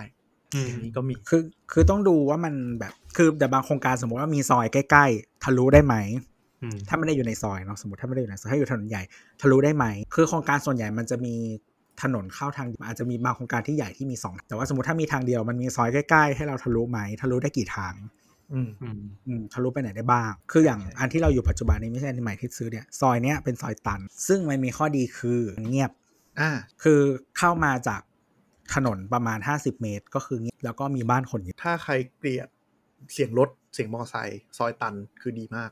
อืม แต่ว่าทีนี้แล้วขับรถมีปัญหาไหม เอ่อ ในซอยที่เราอยู่มีโรงเรียน ถ้าคุณเข้าออกเวลาปกติ คุณมีปัญหาแน่นอนอืมปกติก็คืออ่าแปดโมงถึงห้าโมงเย็นเออทีเนี้ยปกติเราอะเวลาเราไปทำงานช่วงที่ไปทำงานที่ออฟฟิศอะเราออกจากบ้านประมาณ9ก้าโมงกว่าสบายแล้วใช่ๆใช่ก็ใช่ไม่มีปัญหาคือตลอดชีวิตการทำงานที่ผ่านมากูเลิกที่ทำงาน10บโมงเท่านั้นเออเหมือนกัน ถ้าถ้าไม่กลับมาทำที่บ้านแล้วไปที่ทำงานก็คือแบบ แล้วถ้าอืมเขาเข้างานก่อนเก้าโมงครับอ๋อกันไม่เป็นไรครับผมเก็บซีวีเดี๋ยวไปที่ ไม่ทำเด็ดขาด เคยทำงานแบบ9ก้าโมงอะเดือนเดียวกูออกเลยไปปะไม่ได้ไอจการริงไอการที่โรงเรียนแล้วแม่งอยู่ซอยตันด้วยนี่มันนรกมากเลยนะ คือโรงเรียนอะทะลุสองซอย อ๋อโรงเรียนทะลุได้ ใช่ แต่รถติดอยู่ดีถนนมันแคบ อ่าอ่าเขาก็ต้องทำเป็นวันเวย์อะไรอย่างงี้ป่ะคือเขาก็เป็น two way นี่แหละพี่ แต่มันก็จะมีพยายามคนโบกโบกในซอย มันมันมีตรงสาทรที่เป็น อืมคือไม่แบบคือค่ากรุงเทพค่าคริสเตียนทำให้ติดถึงฝั่งทนจ้ะ เออคือคือเหมือนกับค่าคอนโดแถวนั้นจะ แยกนั้นอะจะแบบไม่ค่อยวิ่งเท่าไหร่ เพราะว่าคนแม่ง suffer การที่กระบวนรถกอทอทะลักออกมาจากถนนทุกคนเออนั่นแหละ แต่ว่าทีเนี้ยซอยข้างๆที่ซอยถัดมาจากซอยบ้านมันเป็นซอยที่ทะลุสี่ถนน ทะลุรัชดาได้วิภาวดีได้ วามวงวานได้พหลโยธินได้ รู้กันแล้วนะครับ ตัวอยู่แถวไหน เอาระเบิดไปปาบ้านมันได้รู้ย่านเลยซึ่งซึ่งหมายถึงว่าพอทะลุสี่ถนนคือ เวลาถ้าเรามาออกถนนไอ้ซอยข้างๆ ได้อะมันก็จะมาที่ซอยบ้านง่ายละแต่ว่าคือ เขาเรียกว่าอะไร แต่ว่าในซอยที่เราอยู่เองมันยังเงียบอยู่อะไรเงี้ย มันเป็นเบเนฟิตของแบบการที่อยู่ซอยข้างๆไง แต่เรื่องเงียบกับเรื่องเรื่องนี้ก็ต่างแบบรางเนื้อรางยาเหมือนกันนะ บางคนก็บอกว่าเงียบแล้วเปลี่ยวไม่ชอบอ๋อก็แบบหมายถึงเงียบแล้วเปลี่ยวก็คือเปลี่ยวในแง่อันตราย บางคนก็คืออยู่คนเดียวก็ไม่ชอบ เหมือนกับอืมเดินกลับแล้วไม่สบายใจ บางคนเปลี่ยวในแง่ว่าพอมันกลายเป็นซอยตันปุ๊บร้านค้ามันไม่เกิด อืมมันก็จะแบบกูจะหาอะไรกินก็ลำบากจัง บางคนชอบอยู่แบบ ท่ามกลางแสงสีเสียงแบบมีตลาดอยู่หน้าตึกเนี้ย happy ชอบสบาย คือเมื่อก่อนนะเราก็ suffer นะกับการที่แบบไม่มีร้านอะไรเลย ต้องเดินไปแต่เดี๋ยวนี้ก็ไม่มีปัญหาแล้ว เพราะงั้นกูก็สั่งเด็ดพีวิลเลจครับ ยอมเสียค่าข้าวเพิ่มขึ้น 20โอ้โหรวยแล้วพูดได้เออแต่ก็จริงมันก็เป็นเป็น constraint อย่างเงี้ยที่หลายคนมีไม่เหมือนกันเลย เพราะท่านการทำอสังหาบางทีมันต้องต่อใคร ซึ่งบางทีแบบโครงการที่แบบชาวพันทิปไปเชียร์กันแบบโคตรดีอะไรเงี้ยเราไปดูเราก็ไม่อินสมัยนี้เขายังดูกันในพันทิปเหรอเออ ไม่ได้ยังมีที่อยู่ดีอะนะแต่ว่าเอออ่าความรู้มันก็ยังมันกระจายไปตามเพจอ๋อมากกว่า แต่ปัญหาคือเพจอะมันเป็นความรู้แบบความรู้ด้านเดียว แล้วก็หลายเพจที่แบบ หาข้อมูลสปอนเซอร์ลงอืมพันทิปมันจะมีความเรียวบางอย่างไม่ได้ คือ คือวงการคอนโดเนี่ย คนต่อให้อยู่แล้วมันเลวก็จะไม่แฉว่าคอนโดที่อยู่ตุกเท่าไหร่ เดี๋ยวราคามันตก ประมาณอืมก็จะเก็บเงียบแล้วไปด่าในกลุ่มลูกบ้านซึ่งกลุ่มลูกบ้านจะเป็นมันก็จะประมาณว่าแบบเฮ้ยมันดูดีจังจนเราโอนปุ๊บแล้วก็เอ้ยขอจอยกลุ่มลูกบ้านด้วยโอ้โหดราม่ากันทั้งวันเลยอะไรเงี้ยเราไม่มีทางรู้เลยจังหวะเคยมีคนมาถามเหมือนคือคอนโดที่ใหม่มันยังใหม่อยู่ใช่ไหมแล้วมันก็แบบเหมือนมีน้ำรั่วอะไรซึ่งซึ่งห้องเราอะรั่วตั้งแต่ก่อนโอนแล้วนึกออกปะเราก็คือเหมือนแก้ไปแล้ว แต่บางคนอะยังไม่เคยเจอฝนหนัก ก่อนที่จะมาอยู่ มึงไม่เคยเช็คเลยหรือ แล้วโอนไปแล้ว ใช่ฮาเลวังก้าเลยคราวนี้เขาเขาก็แก้ให้แหละ แต่เราก็ไม่แน่ใจว่าเร็วขนาดไหนนะ แต่ว่าคือคือตอนเราโอนอะจริง ๆ เราโอนให้จะเป็นแบบคนแรก ๆ ของตึกเลยซึ่งช่างมาเช็คให้ช่างบอกให้เช็ค ช่างบอกให้เช็ค คือช่างตึกบอกให้เช็ช่าคงตึกไว้เช็ค แล้วแล้วก็มาเช็คให้ประมาณสามรอบทุกครั้งที่ฝนตกหนัก เพราะเราไม่ได้อยู่ ก็จะบอกว่า ถ้ายังแก้ดีเฟกต์ไม่เสร็จอย่าโอนอย่าเชื่อคำเซลล์ใดๆก็ตามที่บอกว่าโอนการส่วนใหคือเขาญ่อาจจะจัดการให้หรือไม่ให้ก็ไม่รู้ไงส่วนใหญ่เวลาโอนปุ๊บเซลล์จะไม่รู้จักเรา คือเราเราพูดตรงๆวงการขายของใหญ่อะทั้งรถทั้งคอนโด เราไม่เคยเจอเซลล์ที่แบบ คือมันยังไงดีวะเซลล์ดีๆ ก็มีแต่มันจะเป็นกลุ่มที่พูดไม่หมดทุกคนเลยคือเราก็เข้าใจได้อะนะเพราะมันปิดการขายยากอะไรเงี้ย คือแต่ว่าส่วนหนึ่งอะคือวิธีการ handle ลูกค้า คือเซลล์อะเขาจะไม่ได้อยู่จนจบไซเคิลของเรา อ่าใช่เพราะฉะนั้นนะความรับผิดชอบมันจะถูกโอนไปให้คนอื่นที่ดูแลต่อ มันเลยแปลว่าเขามี incentive ในการขายอย่างเดียว ไม่มี incentive ในการดูแลเรา คือเขาได้ค่าคอมตอนที่เราโอนไงทันทีที่โอนปุ๊บ คนที่มาดูแลเราต่อ เขาจะเป็น after sale เหมือนรถอะครับ ก็คือ เซลล์ปิดการขายปุ๊บ เราก็ไปทะเลาะกับศูนย์เองแล้วกันไม่ใช่หน้าที่ เพราะฉะนั้น after sales หลายตึกก็จะค่อนข้างมีปัญหาอาจจะไม่ใช่ตัวนโยบายเอง แต่ปัญหาคือ after sales มันต้องดูแลทั้งตึก แล้วบางทีคิวที่ดูแล after sales มันเยอะ เพราะว่าเขาก็เหมือนกับมีช่างประจำตึกอยู่แค่ทีแต่ในขณะที่เขาอยากจะปิดการขายเนี่ยเขาจะเอาทีมรับเหมาเข้ามา เพราะว่ามันถือว่าเป็นการรับประกันนึกออกไหมคือก่อนขายมันเป็นหน้าที่ของรับเหมา ต้องแก้ดีเฟกต์เพื่อส่งมอบ แต่หลังส่งมอบปุ๊บ ถือว่าคุณโอเคแล้วกลายเป็นงานซ่อมของฝั่งนิติของอ่าฝั่งทีมโครงการมันก็จะคนละทีเปลี่ยนโหมดไปเลย แล้วคือความสามารถและความรวดเร็วในการแก้มันไม่เท่ากันเหมาว่าเป็นคนทำตึกอะรับรับเหมาอะเขามาทีแบบเหมือนอย่างตอนที่เราจะโอนเนี่ยก็คือมีคนงานแบบเต็มพื้นที่ข้างล่างตึกเลยนะเต็มทั้งตึกเลยนะมันก็คือทีมที่สร้างตึกขึ้นมา แค่มาอืมทำงานต่อให้จบ มีแบบทั้งวันทั้งคืนนะแต่คือพอ ช่วงที่คุณโอนไปเรื่อยๆ สมมติโอนตึกไปละห้าสิบเขาจะไม่อยู่เลยก็มันก็แล้ว strategy บางกันบางคนชอบโอนเร็ว แล้วคือรีบแก้รีเฟกเร็วรีบโอนเร็วปุ๊บช่างก็ยังตามตัวง่ายกว่า เพราะยังถือว่าช่างต้องเข้าตึกซ่อม บางคน strategy คือโอนให้ช้าที่สุด เพื่อว่าจะได้มีเซลล์มาแบบกราบว่าโอนเถอะพี่แล้วก็จะให้ของแถมนู่นโปรนู่นโปรนี่ก็มีแต่คนกลางๆคือไม่ดีคือถ้าแบบคนกันไม่ไม่แต่ว่าคือคืออย่างคืออย่างมันเขาเรียกระยะเวลาโอนอะบางทีเขาจะมีอย่างคือของอย่างของเราอะอั นนี้เราเรื่องให้ฟังก็คือว่า จริง ๆ เราอยู่ชั้นสูงสุดใช่ไหมเราจะต้องโอนทีหลัง อืมตามหลักแต่เราโทรไปตาม เราก็คือเป็นโอนคนแรกของชั้น แต่ว่าก็คือเขาก็แก้ให้เรา มันแล้วแต่ตึกแล้วแต่ทีมแล้วแต่เซลอืล์มแล้วแต่ความคุยด้วย คือหมายถึงว่าเราว่าเหมือนการซื้อของทุกอย่างคือ ถ้าเราตรวจดีเฟกต์แล้วเรามีเหตุผลพอ แล้วเราแบบคุยกับเขาแบบรู้เรื่องอะ เขาก็ยินดีเพราะว่าเขาต้องเบิกค่างงวด แต่บางคนเนี่ยมันจะมีปัญหาก็คือเหมือนเคยที่ดราม่ากันเนาะว่าแบบไปจู้จี้เกินเหตุ คนตรวจบางคนก็คือเหมือนตรวจโชว์พาวอะยิ่งเยอะอืมจุดแล้วยิ่งรู้สึกขายได้อะไรเงี้ยแล้วก็ไม่ค่อยมีเหตุผลกับช่าง ก็จะทะเลาะกันเพราะว่าช่างมันแบบเฮ้ยอันนี้มันไม่ดีเฟกต์ปะวะมันคือแบบ มันคือ variant ที่มันเกิดขึ้นได้จากการก่อสร้างอะ่ะคุณจะบอกอืมดีเฟกได้ยังไงจากอันนี้เรายังโครงการที่เราเนี้ยเราเพิ่งเงินจองมายังไม่เคยเข้าเรารู้สึกได้ว่าแบบการดูด้วยตาตัวเองด้วยเซนส์ตัวเองก่อนก็สำคัญอะ่ะคือ อะไรที่ขนาดเรายังเห็นน่ะถ้าตรวจอะมันต้องอุบาทกว่านั้นแน่นอนนึกออกปะอะไรถ้าแบบเรามีตัวเลือกได้คือมีมีโครงการหนึ่งเราเข้าไปอะเพิ่งเสร็จด้วยนะ ตึกคือมีรอยแตกทั้งตึกแล้วคือแครกเยอะมากแล้วแบบคือเดินเข้าไปตรงออกจากลิฟต์อะตรงฮอลล์อะคือน้ำแบบลงมาเป็นรูปกรวยอะตรงซอกตึกทุกแบบประมาณเดินไปประมาณทุกๆสิบเมตร คือน้ำซึมทั้งตึก แล้วที่ขึ้นไปคือชั้นสามคือกูขึ้นไปชั้นสามยังซึมขึ้นไปชั้นหกชั้นเจ็ดมันจะขนาดเพราะเราไปดูโลไรส์ใช่ไหมขนาดคือขนาดเป็นโลไรส์ยังซึมอะ ถ้าขึ้นไปชั้นแปดก็คือน้ำถล่มลงมา เออ คือคือนึกออกปะโลไรส์อะมันคุมคูณการก่อสร้างอะคืออคุณไม่ควรมีคือถ้าซึมนี่คุณต้องชุยมาอย่างเงี้ย คือเห็นขนาดเนี้ยก็ก็อย่าเลยต่อให้โลหรือบางอันก็ตามข่าวบ่อยๆ มันก็จะมีแบบคอนโดอ่าลิฟต์น้ำตกอะไรอย่างเงี้ยทำส่วนใหญ่ก็จะไม่บอกชื่อหรอกก็ก็ไปนั่งคุยคืออันเนี้ยถ้าซื้อตึกเสร็จแล้วเนาะมันก็จะเห็นอะไรแบบนี้ไม่ง่ายๆตึกเสร็จแล้วบางทีไม่เห็นต้องคือไงวะตึกเสร็จแล้วบางทีมันรีบแก้ defect ก่อนที่จะเปิดขายรอบ ตึกจริงอ่าเพราะฉะนั้นจะต้องเป็นคนที่จอง presale ไปแล้วแล้วจะเริ่มโอนเนี่ยจะเห็นจะเห็นเยอะสุด โอ้พระเจ้านี่มันเละขนาดแล้วก็แบบเรื่องกฎหมงกฎหมายอะไรเงี้ยเรายังไม่มีข้อชั่วโมงแต่ว่าที่ทำการบ้านมา มันก็เป็นการวัดกึ๋นกันนะว่าใครใครลุยได้ขนาดไหนอย่างเช่น ตามหลักกฎหมายอย่างเงี้ยถ้าโอนไม่ได้โคโครงการไม่มีสิทธิ์ริบเงินดาวน์อืมโครงการก็จะขู่ตลอดว่าแบบตามสัญญาครับแต่ก็มีดีกาแล้วนะครับว่าริบไม่ได้ เพราะว่าเงินดาวน์คือส่วนหนึ่งของมูลค่า ถ้าไม่มีเกิดการซื้อการขายต้องคืน แต่หลายโครงการก็จะเลี่ยงไปการเอาส่วนหนึ่งของดาวเนี่ยไปเป็นเงินจองของเงินทำสัญญา อืบางโครงการเงินจองเงินทำสัญญา2 0 0แสนเนี้ยก็คือหยุดไปเลยต้องระวังแบบเฮ้ยอันนี้เป็นเงินดาวหรือเปล่าที่เจอ แต่ก็ไปเออไปดูตึกก็เจอแบบ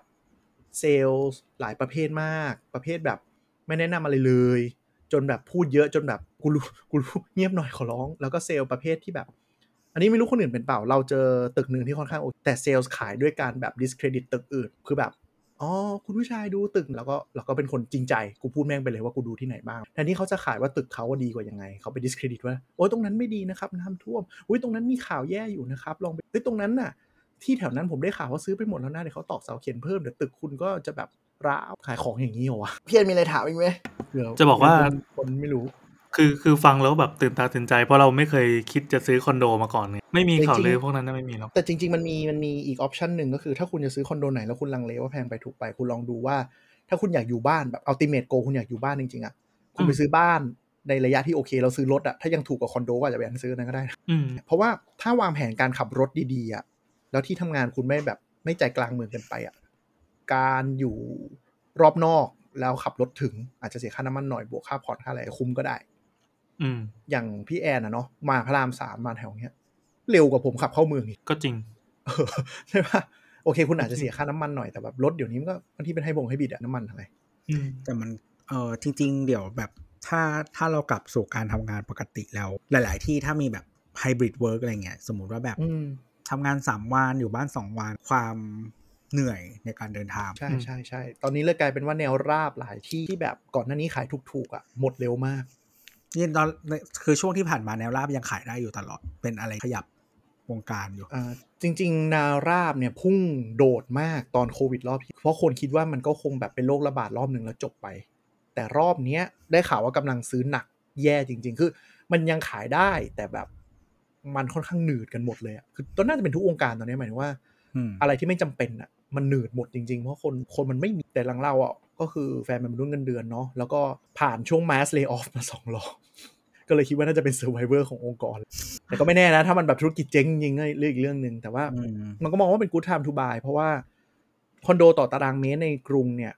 มันตกลงแบบตารางเมตรละสามสี่แต่แต่โอเค มันไม่ได้เป็นห้องแบบที่ดีที่แต่แล้วก็เป็นตึกที่เสร็จแล้ว แล้วก็ ฟรีโอนทุกอย่างไม่ต้องดาวน์คือหลายที่อะตอนราคามันต่ำกว่า presale คนซื้อ presale จุกไปหมดแล้วตอนนี้คือต่ำกว่า presale นี่ให้คุณลองคิดว่าคือ presale เนี่ยเขาคือขายเพื่อเพื่อ fill ของตอนแรก คือมันคนซื้อก็คือเป็นคนเสี่ยงเนาะไม่เห็นของ อืมอืมมันมีราคาของตรงนั้นด้วยใช่ในขณะเดียวกันราคาอีกส่วนหนึ่งที่คน presale จ่ายไปก็คือค่าเงินเฟ้อเพราะเขาจ่ายอืมถ้าวันนี้คุณซื้อของต่ำกว่าราคา presale แปลว่า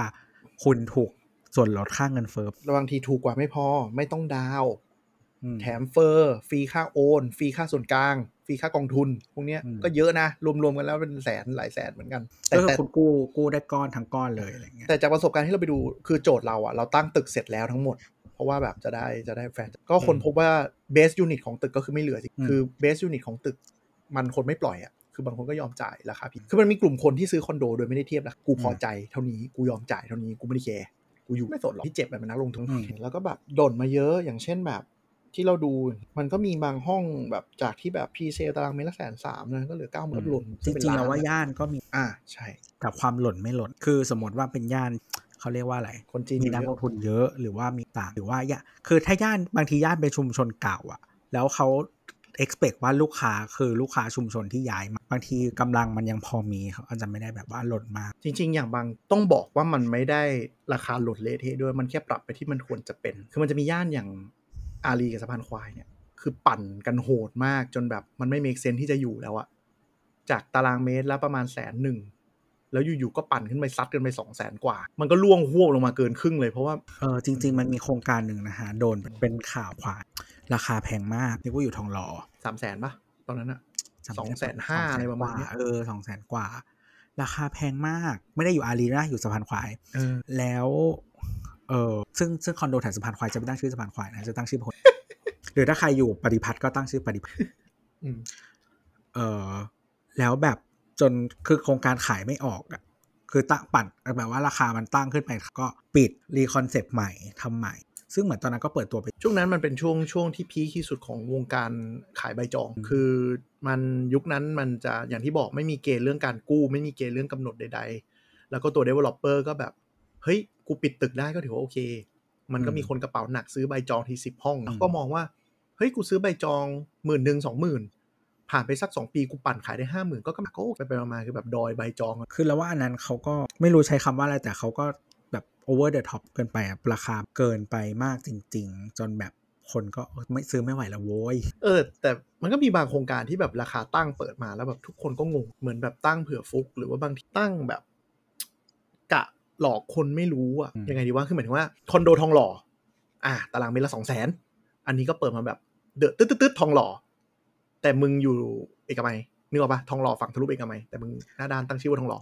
อยู่เอกมัยยังโอเค อยู่เพชรบุรีเต็มเลยจ้า เออเออใช่ใช่อยู่เพชรบุรีเพชรบุรีอะไรเงี้ยออกไปเพชรบุรีละเรียกว่าทองหล่ออยู่เอกมัยยังใกล้ นี่มึงติดถนนเพชรบุรี พอเก็ตละคือคือเราไม่ได้ซื้อคอนโดนะแต่เราเห็นอสังหาแถวอย่างจังหวัดเพชรบุรีหัวหินอะไรเงี้ยอืมทุกที่แม่งเรียกตัวเองว่าหัวหินหมดเลย ใช่ใช่อีกอันบางทีจะไปถึงปราณแล้วจ้ายังเรียกว่าหูหินอยู่เลยไล่ขึ้นมายันต้นชะอำก็ยังเรียกหัวหินเออยู่ออะไรอย่างเงี้ยบางคนก็ไม่คือรู้มันควรจะมีกฎหมายหรือทำอะไรสักอย่างกับสิ่งนี้วัดระยะอะเนอะคือสมมติว่าตั้งชื่อถนนต้องอยู่ติดถนน ไม่เกินกี่เมตรอะไรอย่างเงี้ยตั้งชื่อด้วยยังแยมีกบางหมู่บ้านยังเรียกว่าตึ๊ดตึ๊ดตึ๊ดสุขุมวิทแต่คืออยู่อะไรวะ อยู่สำโรงก็ก็ก็สุขุมวิทแต่มันก็ไม่คือถ้าเราว่าชื่อถนนอะมัน acceptable เว้ย เพราะว่ามันมันจริงไงอ่าอ่าคือถึงแม้ว่ามันอาจจะดู mislead แต่มันเป็นความจริงเพียงแต่คุณไม่คุ้นเองว่าสุขุมวิทมันไปถึงตราด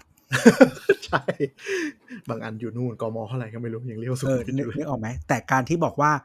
อยู่สาทร เออสาทรนี่เป็นอะไรที่มันตอนแรสากที่ทสุดรนะราชพฤกษ์สาทรราชพฤกษ์ยังรับได้ ยังพอรู้เป็นราชพฤกษ์บางอันเรียกตัวเองว่าสาทรแต่ไปอยู่ไหนวะนั่นน่ะสายสองแล้วอืมเนี่ยถ้ามันหลอกคนไม่รู้จริง ๆ นะ มันหลอกคนไม่รู้จริง ๆ ก็คือแบบบางคนก็คือ โครงการเปิดปุ๊บบุ๊กออนไลน์ก็บอกเฮ้ยหน้ามืดกดไปเอ้ยดูไปดูมามันไม่ได้ใกล้นี่หว่าเพราะแผนที่กราฟิกของโครงการพวกนี้อุบาทมากเออเออเคยเห็นไม่ใช่เขาไหมก็จะเอาจุดจำจุดที่เป็นจุดขายมาใส่ไว้เท่านั้นอยู่ใช่แล้วแต่ว่า distance ของถนนที่คุณทำกราฟิกอะมันไม่ตรงเลยมคือแบบสาทรแล้วก็อะไรนะ ไอคอนสยาม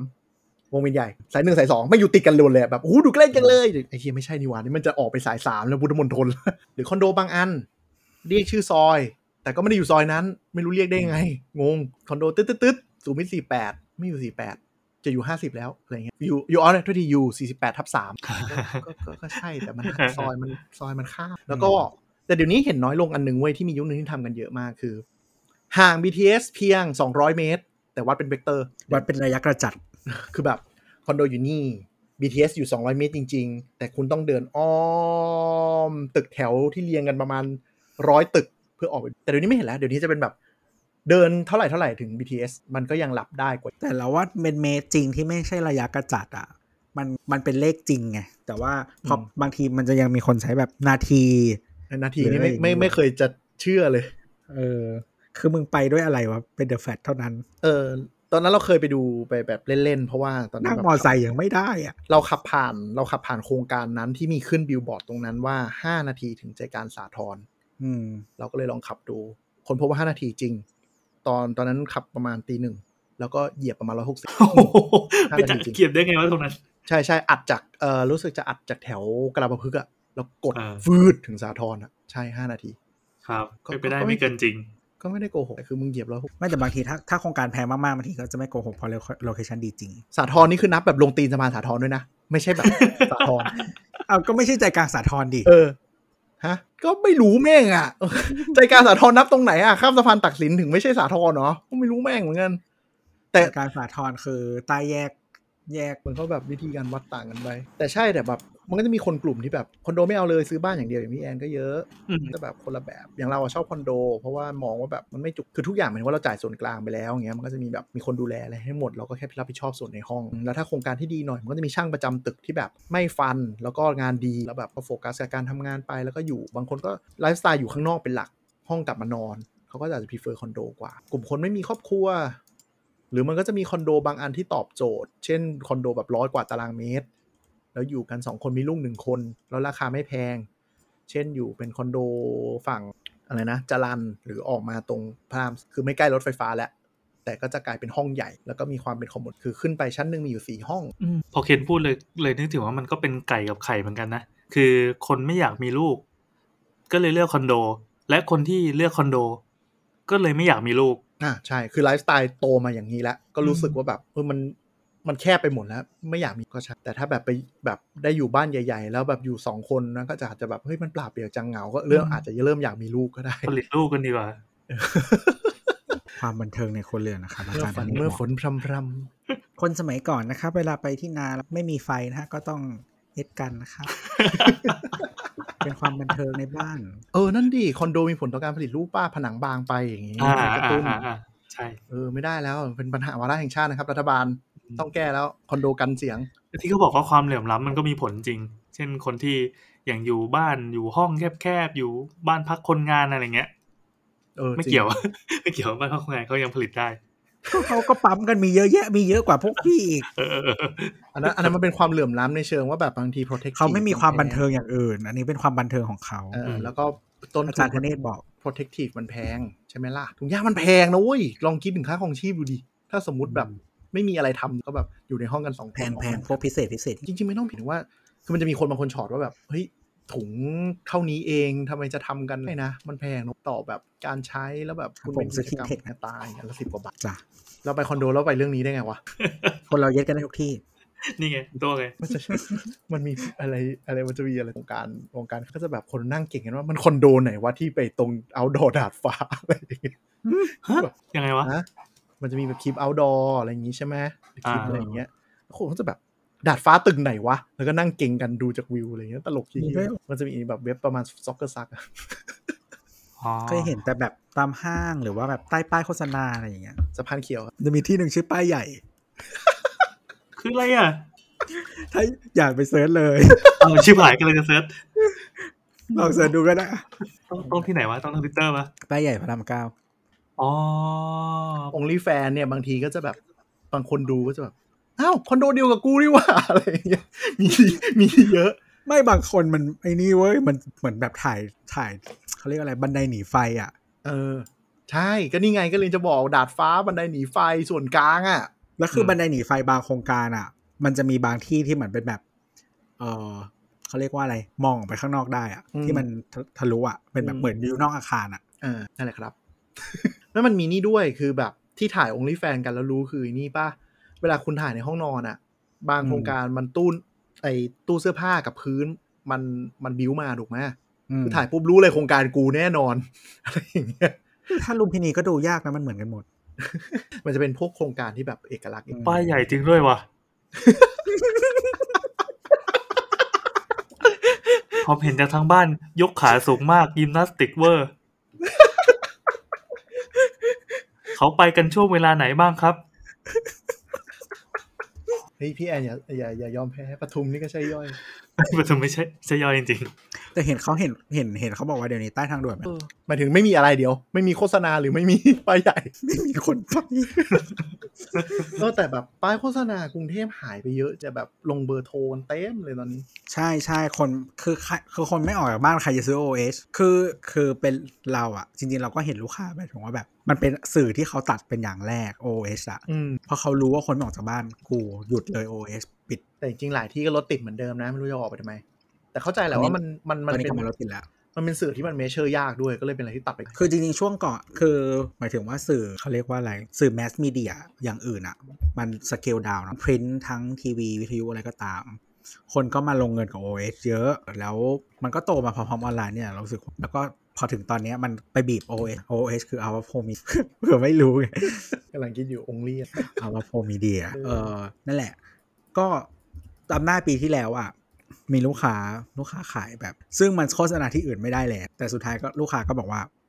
เขาก็เหมือนกับว่าเออโอเค เอา เพราะคือเขาอะเป็นคือธุรกิจนี้มันโดนบีบเยอะนอกนอกนอกจากโฆษณาไม่ได้แล้วขายไม่ได้ด้วยขายโฆษณาไม่ได้นั่งเห็นโฆษณาอยู่กินน้ำโซดาแล้วก็มันวันหยดที่เจ้านั้นเป็นเจ้าที่แบบต้องผ่านเอติกส์จอัรินนี้งๆ คือเจ้านอกทุกเจ้าเขามีเอติกส์กันหมดแหละครับ ว่าตามกฎหมายให้ความเคารพกับกฎหมายท้องถิ่น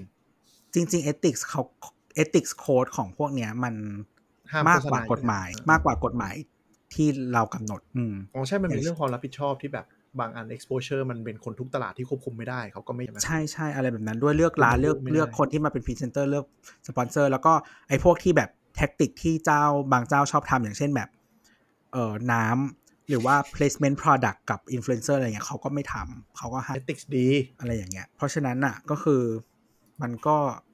exposure มันก็น้อยกว่าเจ้าไทย ก็แบบต้องเลือกเลือกตัดไป เออแต่ตอนเนี้ยพูดถึงเรื่องคอนโดเว้ยคือกำลังเซ็งมากว่าแบบหลายคอนโดเริ่มติดอีอี Focus Media อีแบบอืมอีป้ายโฆษณาเนี่ยมันคืออะไรนิติทำกันเองหรือว่ามันมีมติลูกบ้านหรือมันชอบเปิดเสียงด้วยเขาน่าจะต้องคือไม่แน่ใจว่าถ้าถ้าถ้าบริษัททำมาติดให้ก่อนแล้ว ลูกบ้านต้องเอาเป็นคนเอาออกอะแล้วแล้วเขาคือรับคือสปอนเงี้ยเหรอเออโอ้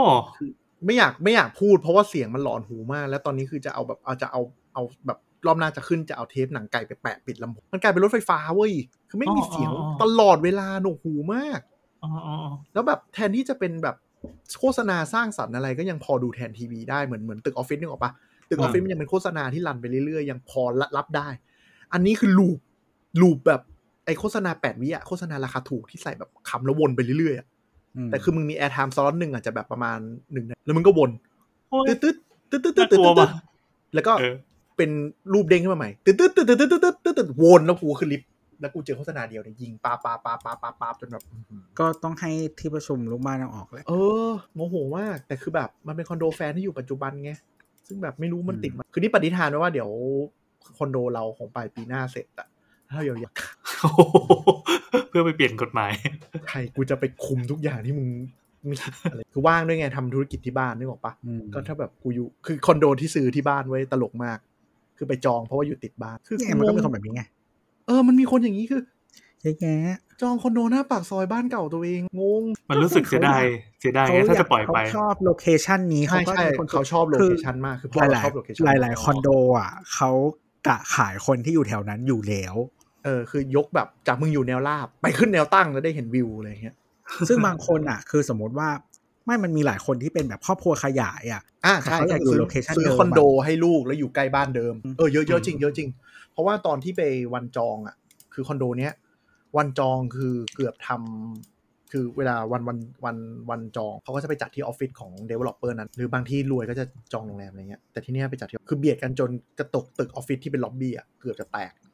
อ๋อก็ออฟฟิศอยู่ใกล้ๆปะได้เป็นสาทรคิวเฮานั่นแหละเออกูพูดไปแล้วนั่นแหละ จองอะไรในเฮาไป เออแหละก็แบบโหเหยียบกันจะตาย คือมันแบบ มันเนื่องจากมันเป็นคอนโดที่คนซื้อเราเข้าใจว่านักลงทุนน้อยมาก แล้วเป็นคนท้องถิ่นที่อยากคือเหมือนกับ พอดีวันนั้นเราไม่อยู่เราไปต่างจังหวัดพอดีพ่อไปกัน ก็คือเหมือนกับเราส่งคนไปต่อตั้งแต่เช้ามืด แล้วคนที่อยากได้เขาไม่รู้ว่าเหมือนมีการต่อคิวเขามาสายแล้วเขาก็โวยวายประมาณว่าเฮ้ยทำไมต่อคิวเรื่องก็พยายามมาพังแถว มาโวยวายเนี่ยปลุกเข้าไปจะทุบตึก แล้วสุดท้ายคือทุกคนก็เห็นแล้วซึ่งเหมือนกับคนที่มาโวยวายอะไรกันเนี้ยก็คือเหมือนกับเป็นแบบบางทีเป็นอาแปะ เป็นลุงที่แบบอยู่แถวนั้นน่ะคือซื้อคอนโดให้ลูกอยู่ โดยที่ไม่ได้มีความรู้เรื่องอสังหาอืมแต่แบบอืมเออกูชอบแล้วได้ราคาเท่าเนี้ยกูเอากูยอม ก็เลยเหมือนกับไม่รู้ว่าเฮ้ยมันต้องมาแบบ มาต่อคิวงี้ด้วยเหรอวะอะไรก็ไม่พอใจแล้วก็แบบรุดป้ามนุษย์ลุงโวยวายกันเออแล้วก็มีแบบอีกกลุ่มหนึ่งก็คือกลุ่มที่แบบเสียผลประโยชน์จากแบบรับจ้างต่อคิวหรือแบบอะไรเงี้ยก็ไม่พอใจสุดท้ายคือโครงการแก้ปัญหาด้วยการแบบให้จับฉลากไปต่อแต่เช้าเพื่ออะไรเอาจริงมันก็ประหลาดนะมันเป็นวัฒนธรรมที่ไม่ควรจะมีเลยการที่ไปต่อคิว น่าจะคิดระบบมาให้ support อะไรแบบนี้ใช่ใช่ก็แบบถามโครงการแล้วว่าคือมันเขอจจะมีไม่ไม่คิดว่า demand มันจะขนาดนี้เลยถูกเขาต้องเลยไม่ได้เผื่อ โครงการเนี้ยพลาดขายถูกเกินไป อืม คือตอนเนี้ยขนาดมีโควิด คือโครงการนี้เราจองก่อนโควิด ตอนเนี้ยมีโควิด แต่แต่โอเคมันยังไม่ถึงช่วงโอนนะนะ ราคาที่ยังขายดาวน์กันต่ออะยังขึ้นนิดๆเพราะว่ามัน story คือมันขึ้นข้างห้าง เลยแบบติดห้างเลย Terminal อะเทอร์มินอลพระรามสามนะครับรู้กันหมดแล้วแหละเออมันมีคอนโดหนึ่งอยู่ข้างๆ จริงๆมันไม่ข้างเพราะว่ามันมีโชว์รูมฮอนด้าอยู่ตรงกลางเว้ยอ๋อแบบแปะอยู่อันนึงเออเดี๋ยวสักพักถ้าเดี๋ยวสักพักอาจจะไปโชว์รูมมีโอกาสไป แต่ว่าโชว์รูมฮอนด้ามันมันแปลงมันอุบาทว์อะ แปลงมันเป็นหน้าแคบแล้วเป็นเส้นก๋วยเตี๋ยวเข้าไปโอกาสจะเกิด แต่อาจจะกลายเป็น community mall คือหมายถึงว่าอีตัวเทอร์มินอลอาจจะมาซื้อแล้วแตกลานจอดรถหรือแตกเออแต่ก็นั่นแหละก็คือแบบเละมากๆ ต่อคิวกันเละแล้วก็มันเหมือนกับเดฟมันเปิดราคาผิดเว้ยคือเนื่องจากมันไปเปิดอีกโครงการหนึ่งตรงเจริญราษฎร์ถ้าใครไม่รู้นะครับชาวในฐานะชาวพระรามสามเจริญราษฎร์คือทำอะไรไม่ขึ้นเลยสักทีอันนี้บอกว่าคือมันเป็นถนนที่ตัดมาจากสาทรเพื่อวิ่งมาพระรามสามเส้นตัดตัดมาใหม่ไม่นาน แต่ปัญหาคือพอมันเป็นถนนเส้นใหม่ใช่ปะ มันไม่สามารถขอรถเมย์ได้ เออ คือกรุงเทพเนี่ย รู้ใช่ไหมว่าแบบการขอสายรถเมย์ใหม่ที่จะแบบวิ่งรถร่วมอะมันไม่อนุญาตแล้ว ก็ต้องเป็นคสมกที่จะเพิ่มรูรถเมย์เพิ่ม แล้วถนนเนี้ยมันมีป้ายรถอันนี้ประเสริฐมโนกิจมันยังไม่มีรถเมล์เลย ใช่ใช่ ถ้าสังเกตดูถนนเส้นใหม่ๆ จะไม่มีป้ายรถเมล์ ประเสริฐมโนกิจอะหมู่บ้านตั้งเท่าไหร่ใช่อยู่กันมากี่ปีแล้ว เราไม่รู้ประเสริฐมัมนโนเกิดกิจจากเกษตรนวมินทร์นะครับกฎหมาถ้าคุณไม่ยรู้หรือเกิดจากอะไร คือ เราแบบเราเคยอยากจะไปขอแบบเฮ้ยงั้นกูขอมาวิ่งรถรถ shuttle เชื่อมจากรถไฟฟ้าอย่างเงี้ยแล้ววิ่งมาพระรามสามแค่ไปกลับแค่นี้ก็พอก็เหมือนขอไม่ได้ เหมือนรถร่วมบริการเขาก็ไม่ไม่เพิ่ม license แล้วตัวขสมกก็ไม่ได้เพิ่ม route วิ่งอะไรเงี้ยไม่รู้เราไม่รู้ระบบแต่มันกลายเป็นแบบถนนที่แบบ มันใกล้รถไฟฟ้าประมาณ 500 เมตรเว้ยแต่ทำอะไรไม่ขึ้นเลย เพราะมันกลายเป็นเหมือนถนนแค่แบบเชื่อมสาทรออกพระรามรถมันวิ่งเร็วกันแล้วคือโครงการนั้นขายไม่ออกเหลือบาน เขาก็เลยแบบเลยมาเส้นพระรามสามริมแม่น้ำก็เพิ่มราคานิดหน่อยละกัน ปรากฏแม่งจองกันแบบเหยียบกันตาย คือแบบแถมเซลล์โครงการแบบ pricing พลาดอะ คือไม่คิดว่าแบบ คือเขาพูดเขาพูดแบบอ้อมๆ แต่แบบมีความเหยียดๆนิดนึงอะ ไม่คิดว่า pricing นี้แถวนี้จะมีคนซื้อโหโคตรโคตรแรงแล้วก็ได้ยินแล้วแบบแรงนะอะไรอย่างเงี้ยแต่ก็ดีแล้วล่ะกูได้ซื้อไง ใช่ใช่ก็เลยคิดว่าเดี๋ยวนี้เดี๋ยวเดี๋ยวจะมีเดฟมาขึ้นคอนโดพระรามสามเต็มเลยเพ ราะว่าก็มีอีกแปลงหนึ่งก็แบบเริ่มขึ้นละพระรามสามมันกำลังจะเจริญ เออนั่นแหละวันที่เคยบอกไว้ในสาวสาวๆอะมันจะมีแบบว่าเวลาดูว่ารอบๆอะ มันจะขึ้นมาอะไรขึ้นนอกจากปั๊มหมายถึงว่ามีโอกาสขึ้นโครงการข้างๆนอกจาก นอกจากปั๊มน้ำมันแล้ว โชว์รูมรถอ่าเป็นอีกอย่างหนึ่งที่อาจจะหาย แปลงมันใหญ่แล้วสวยขึ้นโครงการ ตรงห้าแยกลาดพร้าวตอนเนี้ยเจ้าหนึ่งเขามีอยู่โครงการละสองแท่งอะ เขาซื้อเพิ่มโชว์รูมรถอีกอันหนึ่งน่าจะขึ้นอีกสองและชื่องงมากชื่อไลฟ์อันแรกมันชื่อไลฟ์ลาดพร้าวอ๋อแปลงนั้นน่ะเหรออะแล้วทีนี้มันก็มีอันถัดมาที่อยู่ติดกัน ชื่อ Life ลาดพร้าวแวลลี่แล้วอันถัดมา ซึ่งอยู่ห่างจาก BTS ที่สุด ชื่อ Life ลาดพร้าวสเตชันก็นั่นแหละครับ นี่แหละว่าบอกว่าชื่อมันสามารถหลอกขายได้ ทั้งหมดนี้ไม่ได้อยู่บนถนนก็ได้ได้ พอได้อยู่ ดีกว่าอย่างอื่นทั้งหมด คือคือโครงการเนี้ยสนุกมากตอนแรกเราดูไว้เหมือนกัน ตอนแรกเราดูไลฟ์ลาดพร้าวแต่ราคาต่อตารางเมตรคือแบบมันจะใจกลางแรงมาก ไม่คือจริง ๆ อะ มันเป็นโครงการที่ราคาแพงมากตั้งแต่ตอนเปิดจองแล้วใช่แพงมากตั้งแต่ presale แล้ว presale หมด และ presale หมด แล้วก็จริง ๆ เราก็ไปดูไม่ชอบแปลนเลยสักห้อง ใช่แปลนแปลนเจ้านี้จะแบบพิลึกไม่ใช่พิลึกดิมันจะไม่ standardize คือจริงๆเขามีแปลนให้เลือกเยอะมากเอะมันมีแปลนสวยนะ แต่แปลนสวยหมดเร็วมากอืมมันแล้วที่เหลือแปลนที่เราที่เหลือไปดูคือแปลนประหลาดประหลาดคือเจ้าเนี้ยเราไปดูเหมือนกัน เพราะว่าอ่า ชื่อ AP AP เนี่ยเขาจะแบบคือต่อให้ตึกหลายที่อะแปลนที่มันที่เราบอกมี 20 แปลนอะเขาจะเป็นบล็อกบล็อกบล็อกบล็อกเหมือนกันอยู่ว่าตึกนี้จะเอาบล็อกแบบ A B C D มาลงเลยแล้วตึกที่เราไปดูทุกตึกเว้ยมันจะมีแปลนหนึ่งที่เหลือ ทุกตึกเลย คือแปลนเนี้ยตอนคิดไม่รู้ไม่รู้คิดยังไงเว้ยคือตึกโครงการใหม่ที่ตอนนี้ presale อยู่อะไม่มีแปลนนี้แล้ว แปลนนี้คือเปิดเข้าไปในห้อง เจอห้องนั่งเล่นใช่ปะแล้วห้องนอน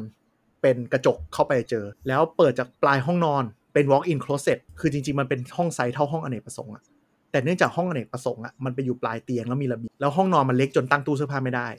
ห้องนั้นมันเลยต้องเป็น walk in closet อย่างเดียว ไม่สามารถเป็นฟังก์ชันอื่นได้เลย แต่ใครจะอยากไป walk in closet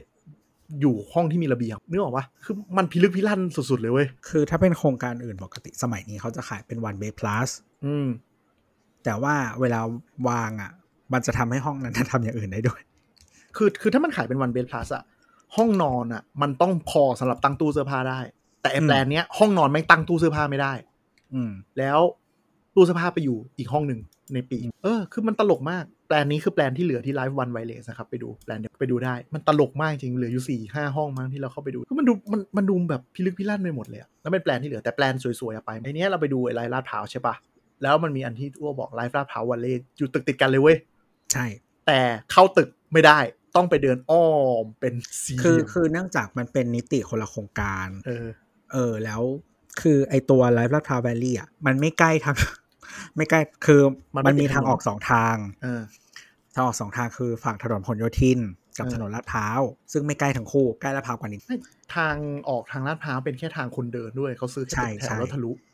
ใช่เออแต่ว่าถ้าคุณจะไปรถไฟฟ้าคุณต้องออกทางพหลอ่า ซึ่งออกซึ่งทางไกล คืองี้ตึกมันอยู่ติดกัน แต่ว่าอ่าตึกไลฟ์ลาดพร้าวเดิมเนี่ยอยู่ติดถนนใหญ่เลย เดินจากถนนใหญ่เข้าไปได้เลยติดถไลนฟ์นพหลโยธินอ่าไลฟ์ลาดพร้าววัลเล่เนี่ยขยับมา แล้วมันดันมีตึกแบบขวางอยู่ตรงกลาง เพราะฉะนั้นคุณต้องเดินเข้าทางไลฟ์ลาดพร้าวแล้วอ้อมหมู่ตึก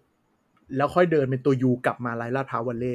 ซึ่งตึกอะมองเห็นกันซึ่งกันและกัน ถ้าจะเดินสั้นอะต้องมาจากลาดพร้าว แต่ว่าลาดพร้าวมันจะใกล้ MRT มากกว่า ถ้าคุณจะไป BTS อะมันจะไกล ต้องมาพหลแต่กลายเป็นว่า walking distance อะเกิน 500 เมตรทั้งสองก็ตึกอยู่ติดกันนะ แต่ดูทางเดินตึกแล้วแบบอะไรวะเนี่ยอ๋อ ถ้าอย่างนั้นเดินมาลาดพร้าว Life ลาดพร้าว Station นะจ๊ะเพราะลาดพร้าว Station ก็คือ มันจะคั่นด้วยโลตัส แล้วก็จะเป็นลาดพร้าวตรงนั้นคือแบบก็กวาดที่ไปเยอะคือจะขึ้น ซึ่งเอ่อมันเมื่อก่อนมันเป็นโชว์รูมฮอนด้าแล้วเหมือนเขาอะย้ายไปอยู่โชว์รูมร้างที่อยู่ถัดไปประมาณ4ี่ขายได้ที่อะเนาะอืมซึ่งไอ้ที่ใหม่อะมันก็เป็นโชว์รูมร้างอยู่แล้วไม่ต้องทำอะไรเลย ก็แค่ย้ายรถไปตกแต่งออฟฟิศใช่ใหม่จบขายแล้วก็ได้ทำความสะอาดเสร็จเลย มีกระมีโชว์รูมเรียบร้อยกระจกสวยงาม เรารู้จักเพื่อนหลายคนที่กลายเป็นแบบเศรษฐี เพราะว่าทำขายรถเนี่ยแหละ แต่คือมไม่ได้กำไรจากรถกำไรจากเพราะที่ดินที่ดินโชว์รูมรถมันสวยจริงๆ มันจะต้องที่มันต้องใหญ่ระดับหนึ่งไงแล้วมันจะอยู่ทำคอนโดได้พอใกดีล้ถนนใหญ่ใช่ใช่มันเป็นแปลงที่เหมาะแล้วก็ปั๊มหลายที่ที่เรารู้จักก็รวยเพราะการขายคือทำปั๊มอืมไม่ได้กำไรขนาดนั้น แต่รวยเพราะขายที่ดิน ให้มองว่าทำไว้รอขายเป็นเทคนิคอสังหาคือเมื่อก่อนเขาไม่คิดด้วยว่ามันจะขายเป็นคอนโดได้คือปั๊มมันมันเป็นธุรกิจที่อยู่มานานมากอะที่ใครจะไปรู้ว่าว่ายุคหนึ่งกรุงเทพจะกลายเป็นฮ่องกงคือคือนึกออกไหมครับ เมืองไทยอะมันมีความที่มันไม่ควรจะเป็นแบบสิงคโปร์ฮ่องกงหรือเมกะซิตี้หลายอันมาก เพราะว่าเราขยายได้แบบค่อนข้างเยอะ แต่ทำไมเราเป็นอย่างนั้นก็ไม่รู้เพราะเราดันพัฒนาระบบรางช้ามันคือเลยกระคจุวามกจริง มันมีคือสปรอเมืองของกรุงเทพแบบมันกว้างมาก กว้างเกิน แล้วด้วยเอ่อเรื่องของผังเมืองที่มันไม่ค่อยมี เราให้เอกชนพัฒนาที่เยอะเออหลาย ๆ จุด มันจะทำให้ ถนนมันขยายตัวไม่ได้เนอะทำให้เหมือนแบบการพัฒนามันไม่มีทิศทางมันยาก แล้วก็อีกส่วนหนึ่งเรามีที่จำนวนมากที่เป็นที่ที่ถือโดยงานรัฐอืมทหารหรือว่า CPB หรืออะไรก็ตามอืมมันทำให้เป็นพ็อกเก็ตที่ที่ดินพัฒนาไม่ได้ เออ เพราะฉะนั้นความต่อเนื่องของเมืองมันเลยค่อนข้างยาก แล้วทีเนี้ยพอคนพยายามกลับเข้ามา redevelopment อะ มันก็จะเป็นชิ้นๆ อยู่ดี เออ มันเลยยากอะแต่คือเราว่าไอ้ไอ้อย่างอืมเส้นสีเขียวคือจะเขาเรียกว่าอะไร เส้นสีเขียวเหนือ จริง ๆ มันเหมือนจะดีใช่ไหมเป็นเป็นแบบชุมชนเก่า แต่คุณลองคิดดูนะมันผ่านตรงไหนบ้าง ที่มัน development ไม่ได้เลย พอเลยแยกเกษตรไปอะฝั่งซ้ายมือเป็นเกษตรอืมถนนทั้งตรงนั้นอะทั้งช่วงอะพัฒนาไม่ได้เลยนะอืมต่อจากเกษตรอะก็จะเป็นพวกกรมต่างหน่วยงานราชการต่างๆถ้าของๆใช่ทหารที่ที่เกี่ยวกับเกษตร ฝั่งนี่คือนี่คือออกเมืองเนาะฝั่งซ้ายอ่าฝั่งขวา พอเลยเกษตรไปหน่อย เป็นราชการไอ้ยเป็นทหารอืมยาวไปเลยเลย ยาว ไปจนถึงสถานี พอเลยสะพานเอ่อแล้วก็มันจะกลับมาเป็นที่ธรรมดาอีกครั้งหนึ่งอะ คือเลยลาบสิบเอ็ดไปอืมเลยวัดภาษีอะไรประมาณนี้ไปอืมอืมจะเป็นที่ที่ที่คนละ พอถึงสะพานใหม่ ถัดไปเป็นสถานีพหลห้าเก้าเอ่อแยกคอพออะไรทั้งหลายกลับเป็นที่ทหารอีกจนสุดสายจนถึงปทุมอะอืมอืมสถานีอะไรวะชื่ออะไรวะครูคด เออ นั่นแหละ ไม่มีที่ให้พัฒนาเลยนะ คือคุณคือคุณทำ BTS มาที่ดินราคาตรงนั้นมันทำมันไม่มีอะไรเกิดขึ้นเลย จริง ๆ ก็ไม่เร่งนะ เพราะจริง ๆ โครงการนี้มันมาตั้งแต่ตั้งแต่ทำสีเขียวเส้นแรกแต่ว่ามันไม่ได้ทำทำไม่คือ ไม่แต่คิดคิดดูว่าการที่คุณยิงเขียวใต้ก่อน ที่ดินตรงนั้นมันเกิดอะไรขึ้นเยอะมากเลยนะฝั่งเขียวใต้อะเออแต่แต่เขียวเหนือคือแห้งแล้วคือส่วนหนึ่งคือราคาตรงแถวบ้านเรา มันโดดเพราะอะไร มันมีแค่ที่แถวนี้แหละที่ทำได้เออเห็นละเต็มเลยโคืออืมแถวโซนที่ถัดจากหมอชิดมาก่อนถึงเกษตร อันนี้คือโซนที่หนึ่งที่ทำได้ กับอีกโซนหนึ่งก็คือวัดภาษีถึงสะพานใหม่ แค่นี้มีแค่สองโซนนี้ที่ทำได้ที่เหลือของ BTS เขียวเหนือทำไม่ได้เลย มันมีเรื่องนี้ด้วยกฎผังเมืองที่ยังไม่ค่อยยังไม่ปรับอะที่กำลังจะเร่งปรับกันอยู่ก็คือจะปรับให้แนว BTS อะเป็นสีอะไรนะ สีที่หนาแน่น แดงเหรอเออ ตอนนี้มันกลายเป็นว่าตัด BTS ไปแล้วมันไม่ยอมให้ทำหนาแน่น แล้วคนซื้อแปลงไปแล้วสร้างคอนโดมันมันไม่มีเซนโคตรๆเลยไงเลยทำให้คอนโดแพงคือหมายถึงว่า เราควรจะยอมรับได้ว่าแนว BTS อะควรจะเป็นอาคารแออัดได้นึกออกปะเพราะมันสัญจรสะดวกมันจะไล่แก้ผังเมืองอยู่แถวเนี่ยแถวอะไรวะตึ๊ดตึ๊ดตึ๊ดราชโยธิน แถวนั้นอะเลยแยกราชโยธินไปมันจะกลายเป็นสีเหลือง เราจำชื่อรหัสไม่ได้แต่ว่ากลายเป็นว่าแออัดเออแต่ว่าน่าจะน่าจะเหลืองเอ่อแต่ว่าคือจริง ๆ เลยเลยแลเลยแยกเกษตรไปอะความสูงต้อง drop ด้วย เออ อะไร เพราะไม่ไม่ใช่แค่เรื่องความหนาแน่น มันใกล้เขตอะเออเพราะฉะนั้นนะคือคือจริง ๆ จะเห็นว่าจริงๆพอเลยแยกเกษตรไป ตึกสูงอืมอีเวนโซนที่พอพัฒนาได้ เพราะว่ามันขึ้นสูงมากแต่กรุงเทพอะคือรถไฟฟ้ามันมาช้าอืมคือหมายถึงว่ามันควรจะมาเร็วกว่านี้สักสิปีอะเมืองมันจะได้ขยายแต่ไม่ไม่วิบัติขนาดก็ตรงที่ขยายก็เลือกขยายผิดๆถูกคืออย่างนี้มันการวางโครงสร้างในโครงสร้างพื้นฐานเรื่องรถไฟฟ้ามันต้องรีบทำให้เร็วเพราะที่ดินมันไม่แพงๆไม่คือคือพอสร้างม่วงเหนือก่อนม่วงใต้ม่วงเหนือมันก็ไร้ค่าอยู่แล้วอะเออ แล้วคือแบบเส้นที่เสร็จคือเส้นที่แบบสร้างง่ายเพราะเวรคืนง่ายอย่างเงี้ยลอจิกการสร้างคืออะไรวะคือแบบม่วงเหนือนี่คือคุณนั่งไปไหนกันไปอีเกียเหรอเออ ม่วงเหนือนี่แบบเป็นเส้นที่แบบทำทำแบบดูมี agenda ที่สุดแล้วนี่เปิดทำไมก็ไม่รู้ก็เปิดได้มันก็ดีแหละ คนมันไม่ไม่พอจะ fill แล้วพอมันไม่มีม่วงใต้คนตอบไม่ได้เนาะไม่จริง ๆ มันต้องทำม่วงใต้ก่อน เพราะว่ามันคือก็แบบนั่นแหละก็มันคือไม่การทำเอาไม่ได้จริงๆไงเออมันคือตัดให้แบบ circle line มันสามารถมีมีมีตัดไปตัดมาได้ คุณต้องรีบทำน้ำเงินแล้วก็ทำม่วงให้เสร็จม่วงใต้ให้เสร็จให้เร็วที่สุดเพื่อจะได้ระบายคนที่มันเป็น circle แบบ คือนึกออกไหมการการระบายไฟที่ดีอะสีน้ำเงินเราเป็น circle lineมันควรจะมีเส้นที่ตัดไปตัดมาเพื่อให้คนแบบเลือกที่จะโดดไปโดดมาเว้ย คือจริงๆอะน้ำเงินอะเป็นสายที่ปกติคุณไม่ต้องนั่งนาน เพราะว่าเออคุณจะต้องไปสายอื่นใช่คือสายที่มันจะมาตัดแล้วมันสายที่มันจะเข้าเมืองเก่าอะ คือม่วงใต้ใช่กับสีส้มที่มันจะผ่านสนามหลวง ซึ่งใช่แล้วคุณไปเสร็จม่วงเหนือก่อนแล้วม่วงเหนือมันเป็นขนอะไรบางอย่างที่แบบอยู่ๆเป็นเป็นแบบนึกออกปะขึ้นไปอยู่เส้นหนึ่งอเจนดาคือส่วนราชการแหละแต่ว่าคือม่วงเหนือ เอ่อ developer แบบว่าล้มโครงการไปหลายเจ้าเหมือนกัน โอ้เจ๊งเยอะเลยอืมบางคนจมทุนไปแล้ว เพราะว่ามันไม่เกิด คือบางเจ้าแบบ pre sale ไปเสร็จแล้ว แล้วก็แบบยอดไม่ถึงต้องล้มโครงกับเจ้า มีมีเจ้าหนึ่งที่เขาเคยเคลมว่าจะสร้างตึกสูงที่สุดในนนทบุรี มัน developer หลายคนก็ติดดอยราคาที่ชื่อชื่อชื่อโครงการว่า sky scrapper กล้าเนอะนนท์พร้อม ก็ขาย pre sale ผ่านไปแล้วก็ล้มแต่ตอนนี้เหมือนไม่ได้เขาเอามารีใหม่ละอืม ยอดไม่ได้เลยซื้อที่ดินมาก็ราคาเขาต้องอืมกลายเป็นว่าต้องโฮรออย่างเดียว เพื่อที่วันหนึงคือตรงนั้นน่ะมันมีลอจิกว่าแบบถ้ากูซื้อคอนโดแล้วเท่าอย่างชัดเจน คือซื้อที่เอาจริงๆยังสาซื้อที่ดินเปล่าอีกเออเข้าซอยเออปุ๊บเต็มนกออกปะใช่เออแล้วสร้างบ้านเองยังถูกถูกกว่าเลยอะแล้วก็มีแบบไอ้ตรงศูนย์ราชการมีมันจะมีตรงแบบที่ขายนี่ด้วยคอนโดริมแม่น้ำวิวเจ้าพระยาอ่าอะไรอ่าอ่านั่งเก้านั่งเก้าวิวนั่งเก้าเพียบ วิวเจ้าพระยาโน่นนี่นั่นอะเออแล้วคือแบบคือแบบ มันเป็นจุดมันเป็นเหมือนจุดที่แบบคุณใครจะมา appreciate สิ่งนี้ในพื้นที่นี้ คิดล่วงหน้าเผื่อไว้ให้สิบปี เออใช่ว่าอย่างนั้นแล้วคือแบบชอบชอบมั้งก็มองไปแผ่นสีเขียวๆเอ้าคนมันสวยนะ ตอนนี้คอนโดในเมืองเขาขายวิวบางกระเจ้ากันนะโว้ย รู้เปล่าอ่าใช่แต่ว่าตรงนั้นน่ะ คือ มันก็เขียวคืทุอกเขาที่เรีอยกยู่แล้ว่าวอะไรอะ มันมันเป็นมันมันเป็น เหมือนที่แบบไม่ได้ตั้งใจ develop เฮ้ยแต่แต่จะบอกว่าพอข้ามมาตรงแถวนครอินทร์อะหมู่บ้านโตใช่อืมอืมอืมแบบโตมากแบบขายดีมาก ๆ จริง ๆอะแบบราคาก็ไม่ได้ถูกนะหลังๆราคาเริ่มดีดแล้ว แถวแบบเราโตจริงโตจริงตรงนั้นแม่งมีเรียลดิราชพฤกษ์มันโตเลยคำว่าราชพฤกษ์ก็มันเป็นคำที่ขายไง อย่างบ้านเรานี่ยังอยู่ๆก็มีปลายหางคำว่าราชพฤกษ์มาเกี่ยวได้ยังไงก็ไม่รู้เนี่ยไม่คือโซนโซนคนรวยอะ ที่มันจะเป็นบ้านอะมันคือไล่มันจะมีฝั่งที่เป็นเรียบด่วนใช่ไหมครับอืมไล่มากรุงเทพกีฬาแล้วก็อีกฝั่งอืมอันนี้คือเส้นที่มีแต่คนรวย อันนี้มันเป็นการจะมันเจริญตามทางด่วนก็คืออมที่ดินตรงนี้พุ่งตอนที่ทางด่วนจตุจักรออกมาตรงนี้เสร็จอืมราคาพุ่งเลยโตขึ้นเยอะ คือคนกลุ่มนี้ก็คือคืออะไรนะถ้าคนสายคอนโดคือเสียค่ารถไฟฟ้า คนกลุ่มนี้คือเสียค่าทางด่วนอืมอืมวิ่งทางด่วนเป็นแบบเป็นเรื่องปกติอะไรอย่างเงี้ยโอ้ยวิ่งราชพฤกษ์ไปถึงสาทร ในเวลารวดเร็วมากๆอะเร็วกว่าคือจากลาดพร้าวไปสาทรอะเออ คือถ้าแบบซัดจากนครอินทร์อย่างเงี้ย ไม่ต้องซัดก็ได้วิ่งธรรมดาก็ได้ คือคุณจะไปติดอยู่ตรง3กิโลเมตรสุดท้ายนานกว่าระยะทางที่คุณขับทั้งหมด จริงแต่แต่คือเดี๋ยวเหมือนเนี้ยพอแบบมันเป็นหมู่บ้านแบบเยอะมากๆ แต่เดี๋ยวนี้เราคนพบว่าแบบ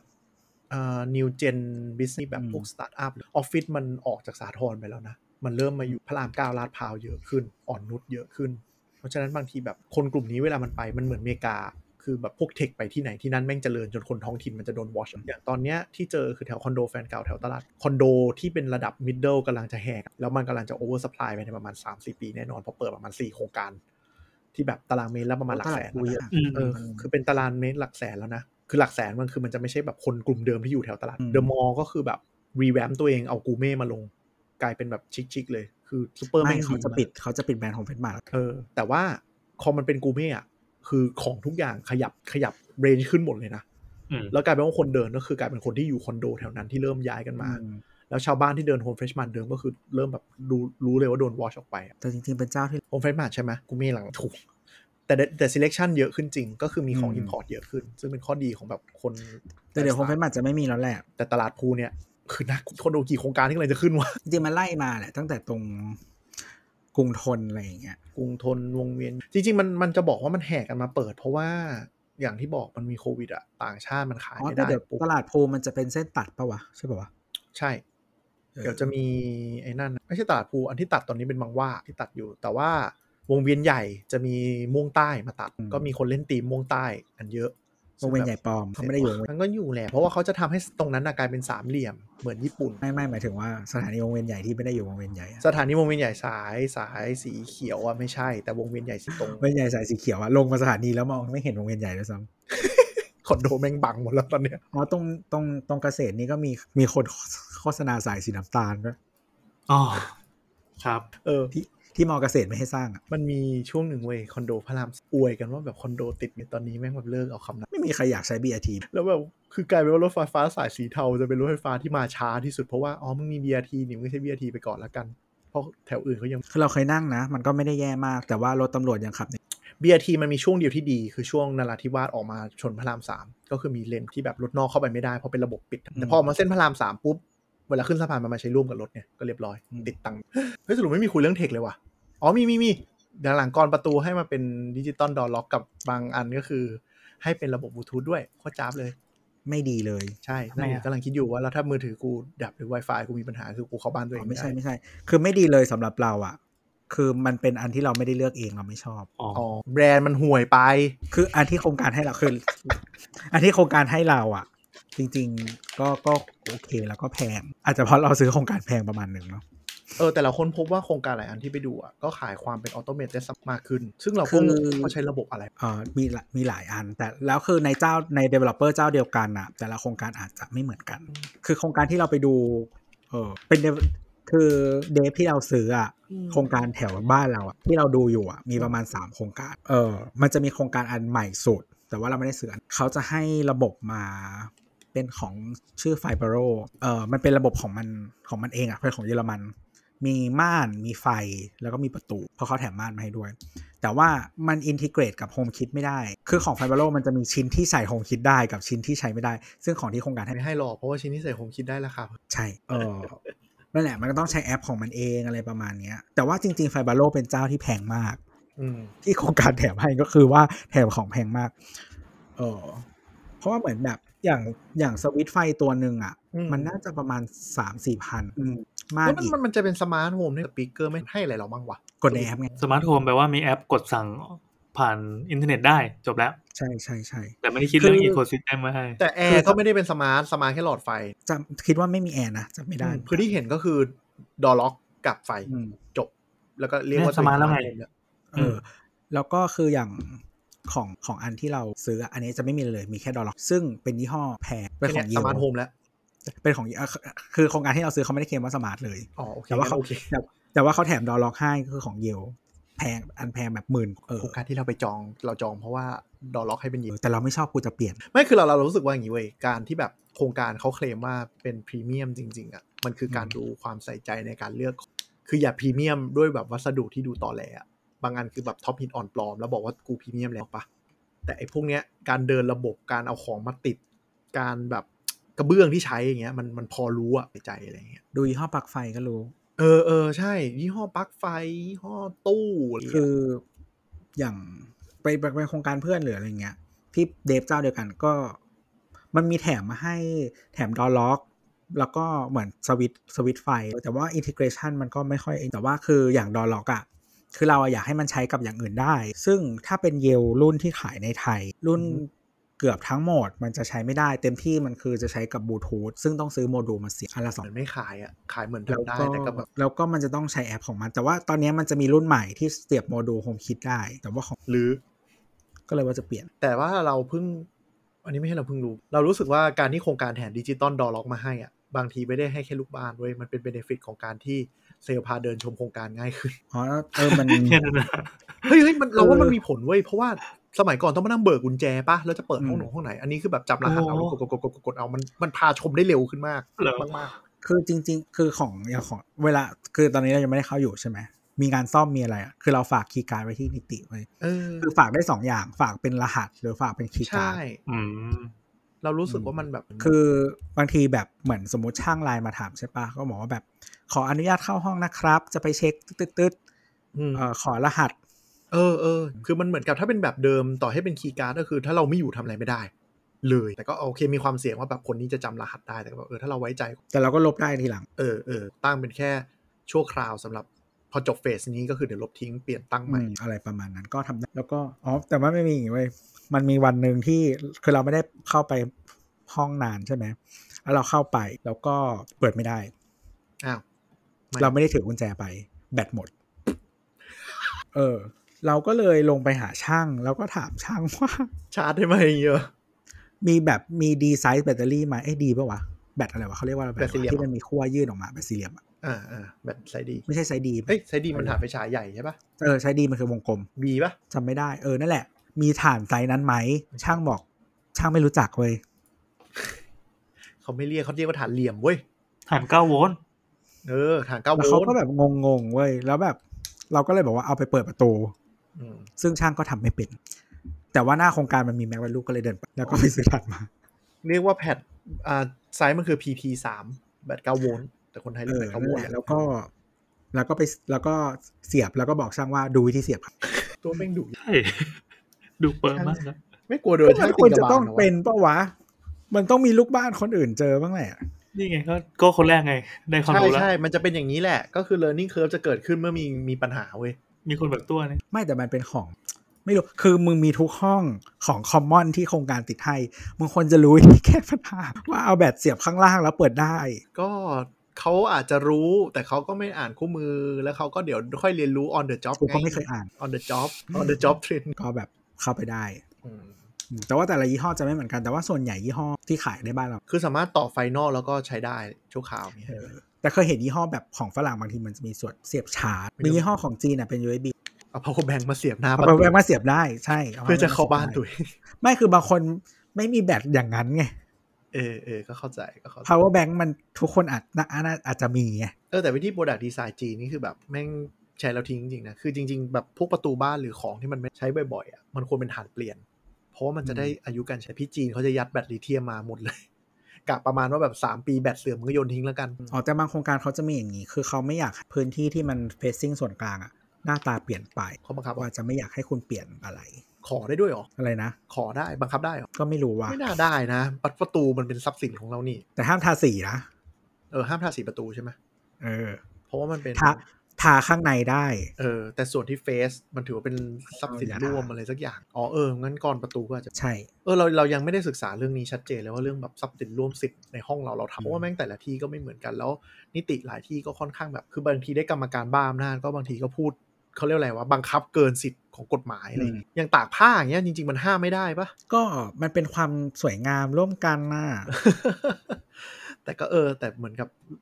อ่านไปอ่านมาก็คือแบบไม่ได้มีห้าม คือบางทีมันก็มีกฎแต่ว่าอืมแล้วก็เหมือนบางทีเห็นแล้วมันก็ไม่สวยอะเออเออเออเหมือนกับเป็นห้มองติลูกบ้านตอนนั้นยู่ด้วยแบกับอะที่ที่เราเคยเล่าเราเล่าในรายการอะเปล่าเปล่าเออแบบโครงการ 30 ล้านอะห้องห้องละ 30 ล้านอืมตากผ้านวม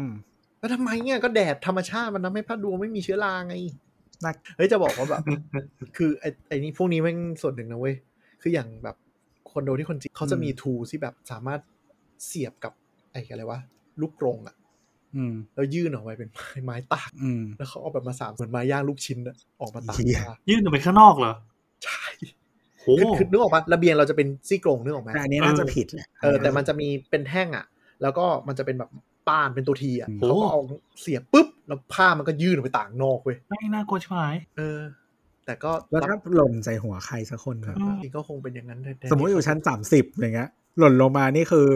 ถึงมันจะเป็นผ้าแต่ว่าน้ำหนักมันคูณนะกางเกงในบิน สมมติผ้านวมหล่นลงไปอย่างเงี้ยโดนหัว แต่เจอเจอที่แหละโลราเฮ้ยสุดตีนคือเขาคงไม่เชมอะเพราะคือประมาณว่าของส่วนตัว คือคนไทยมันยังไม่ไม่อยากออกไปมาก เพราะมันเป็นของส่วนตัวนึกออกปะอืมแต่นี่คือแบบ ไม่แคร์จ้ายื่นออกไปเลย เป็นแท่งแท่งแท่งแท่งแท่งไม่ไหวเดี๋ยวรอจุกจิกด้วยนะไม่รู้จะได้เข้าอยู่เมื่อไหร่แต่พยายามจะก็แบบจริงๆไอ้กฎอะไรพวกเนี้ยก็ลองเช็คเช็คๆดูรายการนี้เราไม่ได้เป็นไกด์ซื้อคอนโดคือเราว่าแต่ละช่วงราคามันอาจจะมีกฎไม่เหมือนกันบางที่อะถ้าเป็นคอนโดแพงๆอะกฎอาจกว่าอะไรแบบเนี้ยประมาณว่าแบบสั่งให้ยามแบบช่วยคนมันไม่ได้มี concierge service คือคอนโดแพงๆมันจะมี concierge service นึกออกปะแต่คอนโดบางที่มันไม่ได้มีเพราะว่าเดออาจจะแบบนิติไม่ได้ตั้งเขาก็จะอยู่แบบเหมือนบ้านรวยจนชินอะแล้วก็ประมาณว่าแบบเดินเข้าไปแบบปื้อเปิดนิติแบบ เธอช่วยฉันแบกนี่หน่อยสิคือแบบ concierge กูไม่ได้เป็น concierge มึงอะไรอย่างเงี้ยอ๋อมันมันเกิดจากนี้เว้ยคนรวยมาซื้อเพนท์เฮาส์หรือว่า three bedroom ที่นี่ แต่มันไม่ได้เป็นโครงการที่เป็นแบบ luxury ทั้งตึกที่พูดอะไรวะ อ๋อ จะพูดว่าแบบมีที่หนึ่งที่ค่อนข้างถูกใจ ซื้อไม่ลงเพราะว่าตารางอยู่ฝั่งทนหกอ๋อมีอีกอย่างหนึ่งที่ต้องดูเรารู้สึกว่าที่น่าจะต้องดูบางคนไม่ค่อยได้ดูคือ ราคาส่วนค่าส่วนก็คือยิ่งคุณมี facility เยอะค่าส่วนแล้วเดี๋ยวนี้ทุกที่คิดแพงหมดมัน คือมันมันเป็นการคิด cover คนเบี้ยว คือมันไม่ใช่เรื่องที่ดีนะ มันคล้ายๆ หลักการที่แบบคุณโดนชาร์จดอกเบี้ยแพงเพราะมีหลักการเดียวกัน แล้วก็หลายโครงการทำเป็นว่าถูกแต่จริง ๆ พอดูประเมินจากส่วนกลางที่มีให้อะไม่เกิน3ปีมึงขึ้นกันอ้วกแตก เพราะลองคำนวณเร็วๆ แล้วไม่มีทาง cover ได้เลยโดยโครงการที่ส่วนกลางอลังการมากเดี๋ยวนี้ก็แบบ40 50 60ห้าก็มีอย่างเราอันนี้เราที่เราเป็น low rise มันก็จะแพง กว่า low rise มันส่วนกลางจะแพงอยู่แล้ว แล้วก็ได้น้อยเดี๋ยวนี้ 55 60 เป็นพื้นฐานเราก็คือจ่ายจริงจ่ายจริงเดือนเท่าไหร่ ก็สมมติห้อง 40 60 ก็เดือนละแพงแพนะงนี่หว่าแพงนะเออแพงก็อย่างแต่อันนี้ไม่ได้จ่ายเนาะคือฟรีอยู่ในช่วงก็แต่ว่าคือของเนื่องจากว่ามันเป็นห้องสองจะเขาคิดค่าส่วนกลางแค่ชั้นล่างเป็น loft ใช่ เพราะฉะนั้นเราจะจ่ายค่าส่วนกลางเท่าห้องที่ถูกเฮ้ยเรื่องนี้จริงๆ คุยได้อีกลอฟบางคนเขาก็มองหาว่าลอฟเป็นการหลอกขายนี่ก็ว่า แต่ว่ามันมีโครงการที่เดฟเจ้าเดียวกันนี่แหละ แต่ว่ามันเป็นลอฟทั้งโครงการใช่ไหม ค่าส่วนกลางเขาอะรู้สึกจะ 65 บาท คือคิดที่ชั้นล่างก็จริงอะแต่เนื่องจากกูรู้แล้วว่าทั้งคือทั้งโครงการมันเป็นห้องแบบเดียวกันอะเพราะฉะนั้นอะยังไงก็ต้องคิดแพงไว้ก่อน แต่แต่พอมันคูณออกมามันก็ดูไม่แพงไงถ้าอืเทียบ อืมอ๋อพูดเรื่อง smart home กลับไปนิดนึง เดี๋ยวนี้โครงการส่วนใหญ่เขาไม่ใส่สาย neutral ให้เออทำไมซึ่งวะซึ่งส่งผลอะไรครับ คือสายเอ่อไฟเนี่ยมันจะมีสายไลฟ์ใช่ไหมไลฟ์เข้าไลฟ์ออกใช่ไหมครับอ่าอืมแล้วก็มี neutral อีกเส้นหนึ่งอืมซึ่ง neutral เป็นเส้นที่ปกติมันมีไฟวิ่งแต่มันไม่ได้จัดใช้อะช่างไฟจะเรียกว่าสายนิวตรอน นิอนวตรอนนะครับอ่านิวตรอนถ้าเจอถ้าเจอช่างไฟหรือแม้แต่ดู YouTube นะฮะเออปกติเขาจะเรียกสายนิวตรอน แต่ว่าจริงๆมันคือสาย neutral นะก็เรียกว่าเป็นทางสายกลางเออซึ่งทำให้คุณใช้ smart switch ไม่ได้ เออทำไมวะ เปลือง ไม่ไม่ไม่ไม่ทำไมทำไมถึงใช้ไม่ได้ในเมื่อมันมีสายไฟไลฟ์เราอ่าตรงนี้เออเพราะว่าสวิตช์ไฟปกติอะที่ไม่ใช่สวิตช์แบบ dimmer หรือสวิตช์ไฟรีดปกติมันจะคือตัดไฟคือตัดอ่าถูกมันก็ไม่มีไฟเลี้ยงไง ถ้าคุณไม่ต่อ neutral เอาไฟไหนมาเลี้ยงอะอ๋ออ๋อนึกอ๋ออ๋อมันมันมันไม่มันไม่มีมันนึกอ๋อมันไม่มันเป็นใช้ระบบไฟเลี้ยงใช่ไหมใช่ คือพอคุณกดเปิดปุ๊บหลอดไฟและสวิตช์ไฟมันมีไฟพร้อมกันอ่าพอคุณกดปิดมันคือตัดวงจรนั้น ทั้งหลอดไฟและสวิตช์ไฟไม่มีวงจรไม่มีไฟเลี้ยงอ๋อตัวสวิตช์ที่เป็น smart switch อะจะทำงานไม่ได้ เออเออเราทำเราทำ home automate ด้วยการเปลี่ยนหลอดไฟว่ะ เราก็เลยสวิตช์เราก็เลยไลฟ์ตลอด คือหลอดไฟกับคือหลอดไฟมันทำให้ฟังก์ชันเยอะกว่าเออแต่การใช้งานถ้าคุณอยู่หลายคน หรือแบบบางห้องอะห้องน้ำอย่างเงี้ย มันมันเขาเรียกว่าอะไรห้องน้ำมันคือเราเดินไป ฟิสิก a l ลี่เดินไปกดแล้วเข้านึกออกปะมันไม่เหมาะกับการเป็นหลอดไฟ เพราะหลอดไฟยิ่ง smart อะบางทีมันจะมี delayเออนึกออกกว่าจะสั่งว่ามันจะเปิดกว่าจะอะไร ใช่ หรือว่าบ้านถ้าอยู่หลายคนมันมีคนที่ไม่ใช้อะก็คือเป็นคนไม่มีแอปกูอยากกดแบบเดิมเอออะไรอย่างนั้นอะอ่าการที่ใช้ smart switch อะมันง่ายสำหรับ scenario พวกนี้เออถามว่าคือมันจะใช้ smart switch จริง ๆ มันได้แหละ แต่มันได้หายากกว่า มีวิธี hack อยู่เหมือนกัน อย่างที่บ้านก็คือเวลาซื้อไอ้อุปกรณ์ smart switch ใช้กับไฟที่มันไม่มีสายนิวตรอนเนี่ยนะช่างก็ต้องมันจะมีเหมือนเป็นเป็นตัวต้านทานอะไรสักอย่างหนึ่งอะที่จะต้องไปจิ้มเจาะเข้ากับสายอืมเออแล้วทำให้ระบบมันสามารถทำงานได้ ซึ่งไม่ถ้าเดินไม่ดีบางทีไฟมันจะ flicker ไฟตกไฟไฟเหมือนหลอดไฟมันจะกระพืแบอบกระพือกระพริบประมาณ อ๋อ มันนั้นเนี่ยใส่ตัวต้านทานแล้วหลอกเป็นเหมือนสาย N นะ ใช่ใช่หรือถ้าใครมีแบบอยากทำ solution แบบแพงนะฮะ ดึงสาย N มาเพิ่มได้ คือปกติมันจะมีมันจะมีอยู่ในพวกเต้าเสียบเนาะอะไรเงี้ยคือมันมันต้องมีอยู่แล้ว แต่ว่าพวกสวิตช์อะมันไม่บังคับ คุณก็เพิ่มสายเข้ามานะแต่ว่าอาจจะแพงยิ่งคอนโดก็น่าจะแพงเพราะว่ามันเป็นมันสาย N มันคุณคือมันมันมันมันลง ground ก็จริงแต่ว่ามันมีสาย ground ต่างหากอยู่แล้วเออแต่บังคับเอ็นเอ็นน่ะมันทำให้มันครบวงจรที่ควรจะเป็นไงคือแต่ว่าตามกฎอาคารมันไม่ได้บังคับซึ่งเพราะฉะนั้นนะปกติ developer เวลาทำคอนโดบางทีเขาก็จะเอาออก เพราะว่า มันประหยัดได้เยอะเหมือนกัน คิดดูทางโครงการ ก็แต่ว่ามันจะมีสวิตช์อีกแบบหนึ่งที่เรียกว่า dimmer ถ้าเป็น dimmer จะใช้กับอันที่ไม่มี neutral ได้ เพราะว่าdimmer มันจะให้ไลฟ์คือคือไฟมันเข้าตลอดเวลาเป็นหนึ่งเครื่องใช้ไฟฟ้าอันหนึ่งแล้วก็มาใช่มาปรับมาปรับบีแรงดันของไฟในในตัวสวิตช์มันแต่สวิตช์ dimmer มันแพงไงแพงโคตรก็บางยี่ห้อก็จะไม่ต่างกันแต่ว่าของคือเขาเรียกว่าอะไรอะเมืองไทยอะมันเราวางปกติแล้วอะเมืองจีนอะถ้าถ้าใครซื้อของจากจีนอะสวิตช์มันเป็นสี่เหลี่ยม เป็นสวิตช์เอ่อเป็นยูโรก็คือสี่เหลี่ยมจัตุรัสของไทยอะไซส์เหมือน US ที่เป็นสี่เหลี่ยมผืนผ้า แต่ปกติเราจะใช้สวิตช์ฝั่งอเมริกาไม่ค่อยได้ มี 2 ข้อจำกัดก็คือบางสวิตช์มันรับไม่รับไฟ 220 กับอีกอันหนึ่งคือด้านความสวยงาม เพราะว่าสวิตช์อเมริกาเป็นแนวตั้งอ๋อสวิตช์บ้านเราเป็นแนวนอนก็เวลาเลือกของมันก็อาจจะมีข้อจำกัดเหล่านี้ในการเลือกอเมริกาชอบใช้สวิตช์ที่ยื่นออกมาก็ไม่รู้มันเรียกว่าอะไรแต่ว่าเวลามันเวลามันเวลามันทำงานก็ตั้งขึ้นเออแต่ว่าสวิตช์บ้านเราจะเป็นเหมือนสวิตช์ที่ไต้หวันถ้ามีของไต้หวันก็คือใช้ประมาณนั้น แต่ว่าเดี๋ยวนี้หลาย ๆ โครงการที่เราเห็นอะโดยเฉพาะโครงการแพง ๆอะอืมไม่รู้ทำไมชอบใช้สวิตช์สี่เหลี่ยมผืนผ้าจัตุรัสเราเจอสวิตช์สี่เหลี่ยมผืนผ้าที่เป็นสี่เหลี่ยมผืนผ้าที่เป็นแนวนอนก็คือแบบปกติ ไม่ไม่มันใหญ่ๆเลยแบบสวิตช์หนึ่งนี่เหมือนสวิตช์โรงแรมอ๋อ multiple เออคือคือสวิตช์ไฟปกติ ถ้าเป็นของไซส์มาตรฐานที่บ้านเราใส่มันจะใส่สูงสุดได้3ปุ่มอ่า บางที่ก็เรียก three gang เออแต่แบบเออเราเจอชอบชอบใส่เป็นสวิตช์สวิตช์อันเนี้ยสวิตช์ตัวใหญ่ให้อะเผื่อจะเอาไปเปลี่ยนในอนาคตบ้างเหมือนว่าให้สวิตช์ทางเดียวแทนที่จะแบบเหมือนกับปกติเขาจะทำเป็นแบบหนึ่งอันแล้วก็ปิดบล็อกไว้ก่อนอะไรอย่างงี้ใช่ไหมแต่นี่จะแบบเอาเบิ่มเบิ่มๆมาให้เลยเผื่อคุณจะไปแปลงออก แต่คือถ้าใครคอนโดใครแบบว่าสวิตช์สี่เหลี่ยมก็ใช้ของจีนนะต้องลองถามดูอย่างโครงการที่เราซื้ออะก็คือไม่มีนูทรัลเลย จริงๆมันมีของแบบอีกแบบหนึ่งด้วยนะที่เป็นแบบ มีแบตเตอรี่ข้างใน คือชาร์จไฟเก็บไว้ได้เผื่อไฟดับ ใส่ถ่านเข้าไปเลยอู้ส่วนใหญ่เป็นถ่าน CR อ๋อเป็นถ่านกระดุมอะ เป็นไฟเลี้ยงเลยใช่ไหมใช่เพื่อเป็นไฟเลี้ยง อ่า แล้วก็คือดับก็คือตัดไฟไปเลย แล้วก็ใช้ CR เลี้ยงเข้ามาเพื่อรับใช่คำสั่งใช่ไอเดียดี ก็อยู่ได้หลายปีอยู่นะ รู้สึกว่าเคลมนาฬิกามันกินไฟตับ ใช่ เพราะว่ามันแค่เอามาเลี้ยงวงจรของตัวเรื่องวงจรสแตนบายเฉย ใช่ ก็ทำให้ก็จะตัดเรื่องพวกนูทรัลอะไร เฮ้ยสองชั่วโมงแล้วเหรอวะ ใช่ ใช่เลือดเปื่อยสัตว์ ก็ถ้าใครซื้อคอนโดนะก็ถ้าต้องการสิ่งนี้ก็ลองลองถามดู แต่ว่าพนักงานขายอาจจะไม่มีความรู้ ช่างก็ไม่มีความรู้เชื่อเหอะบางทีอะพวกระบบไฟเนี่ยเราว่ามันค่อนข้างเฉพาะทาง คือเราเข้าไปในคอนโดเราอะคือเราถามเรื่องสาย แล้วเราก็ถามความลึกของฝ้าทุกจุด แล้วเราให้เขาแกะไฟมาให้ดู เพราะเราจะเปลี่ยน ก็ตอนตอนนี้เรายังไม่เรายังไม่ได้ไปแค่ว่าเรายังขอแปลเข้ามาว่าแบบใช่ดูไฟเดินระบบอะไรไว้ยังไงบ้างคือขอแปลนไฟมาดูมแล้วก็คืออย่าง เดฟที่เราซื้ออะไม่ชอบใช้ไฟไฟแบนไฟที่เป็นเหมือนดาวไลท์แต่เป็นอืมโอ้หาเปลี่ยนยากเออคือมันทำให้คือบางจุดอะถ้าฝ้ามีที่เหลือเราเปลี่ยนได้ แต่มันมีบางจุดที่เราเปิดมาแล้วก็ดูว่ามันไม่มีที่เหลือแล้วอะก็คือเปลี่ยน อันนี้คือเพื่อลดลดระยะชั้นปะใช่ครับคืออย่างคือชั้นล่างทั้งหมดอะคือคอนโดเป็นสองชั้นใช่ไหมอ่าชั้นล่างทั้งหมดอะ คือเหนือฝ้ามันไม่มีที่เลยอ๋ออืมแสดงว่าจุดพวกเนี้ยเปลี่ยนไม่ได้ ถ้าจะเปลี่ยนต้องหาไฟที่เป็นลักษณะใกล้เคียงกันเท่านั้น เราสงสัยนานอย่างมาอย่างละฝ้าคอนโดที่ปีน มันปีนเอาไว้ส่องไฟ คือมันไม่สามารถเข้าไปทำอะไรได้เลย แล้วแต่ว่ามันหยุดเออเออส่วนใหญ่มันจะอยู่แบบห้องใกล้ๆห้องเช้าหรืออืมเขาปีนขึ้นไปปุ๊บก็คือเอาไว้ส่องไฟดูว่าตรงไหนรั่วหรือเปล่าแค่นั้นปั๊บเพราะมันมันมันอย่างเงี้ยมันสูงแค่เนี้ยอืมแล้วก็คือถ้าใช่เจอจุดแค่นั้นซ่อมก็คือก็ต้องไปเจาะตรงนั้นใช่ปะคือสมมติท่อเจอท่อรั่วเป็นไปได้ ก็แล้วแล้วแต่ว่ามัน อยู่ตรงไหนด้วยอะ บางจุดมันเข้าจากชาร์ฟได้หรือแค่สงสัยมากเลยเพราะว่าถ้าเป็นถ้าเป็นบ้านที่แบบดีไซน์มันดีหน่อยอย่างเงี้ยคนจะเข้าไปได้เลย เออ คนมันยังพอเข้าไปได้หรือมันมีทางที่แบบตัดต่อได้อะแต่พอคอนโดที่มันแน่นอะเออมันแน่นไปหมดแล้วแบบคือเคยปีนขึ้นไปดูกับช่างแล้วแบบก็คือเห็นอยู่ตรงนู้นนะว่ามีปัญหาแล้วมันซ่อมไงก็คือต้องต้องกะระยะเอา แล้วก็ขึ้นไปแล้วเจาะเจาะ ที่ดอกมาขึ้นไปอย่างนี้ใช่ไหมคือถ้าแปลนมันละเอียดอะมันต้องรู้แหละก็คือต้องผ่า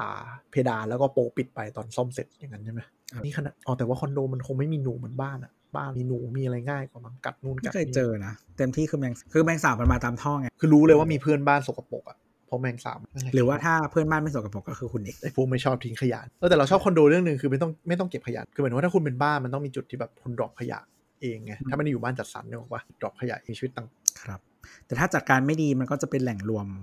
แมลง คือมันต้องบริหารขยะคอนโดแล้วเออ แบบเอ่อหมายถึงว่าจุดทิ้งอยู่ตรงไหน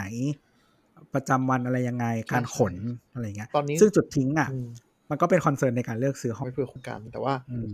คนพบว่าตอนนี้พอมันเป็นโควิด work from home อะคือจำนวนอืมขยะในห้องขยะหลักเพิ่ม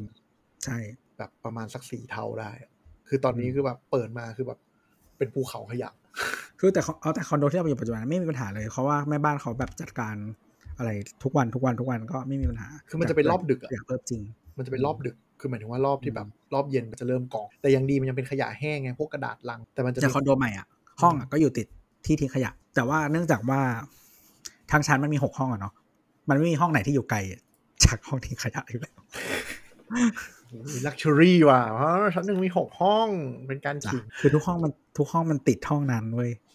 ห้องขยะอยู่ตรงกลางใช่ไหมล่ะ ใช่ก็มันคือคอลิฟต์ไงเข้าใจห้องขยะติดกับคอลิฟต์แล้วก็ห้องก็ก็คือคือล้ลิอฟมต์ลิฟต์กับห้องขยะกับเมนเทนเนนมันเป็นแนวตั้งขึ้นมาตรงกลาง แล้วก็ห้องเนี่ยก็คือล้อม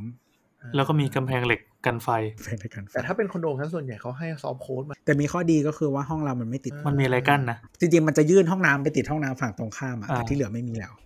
แค่นั้นเพราะว่าแปลนมันเป็นเหมือนสี่เหลี่ยมแล้วมีห้องน้ำยื่นออกเอาห้องน้ำมาชนกันกับห้องที่อยู่ฝั่งนู้นพอแล้วคุยกันมากมายเหี้ย่ไม่งนั่งทำงานไปด้วยยังเบื่อเออ นี่ขนาดทำงานไปด้วยนะจ้ะเล่อยเปื่อยเล่อยเปื่อยเพราะงั้นเป็นฟีดแบ็กยังไงก็ว่ากันแล้วกันนะครับก็รายการนี้จะย้อยๆเพราะว่าไม่ตัด ดูความขี้เกียจวันไหนอยากพูดก็จะยาว วันไหนขี้เกียจพูดก็จะสั้นอะก็สำหรับวันนี้นะครับ ถ้ามีเอ่อคำแนะนำคำติชมนะครับ อะไรตัวใดก็ตามนะครับ มาคุยกันได้ที่ Twitter at Tech Job Talk แล้วก็โซเชียลชาแนลตะโคกเย่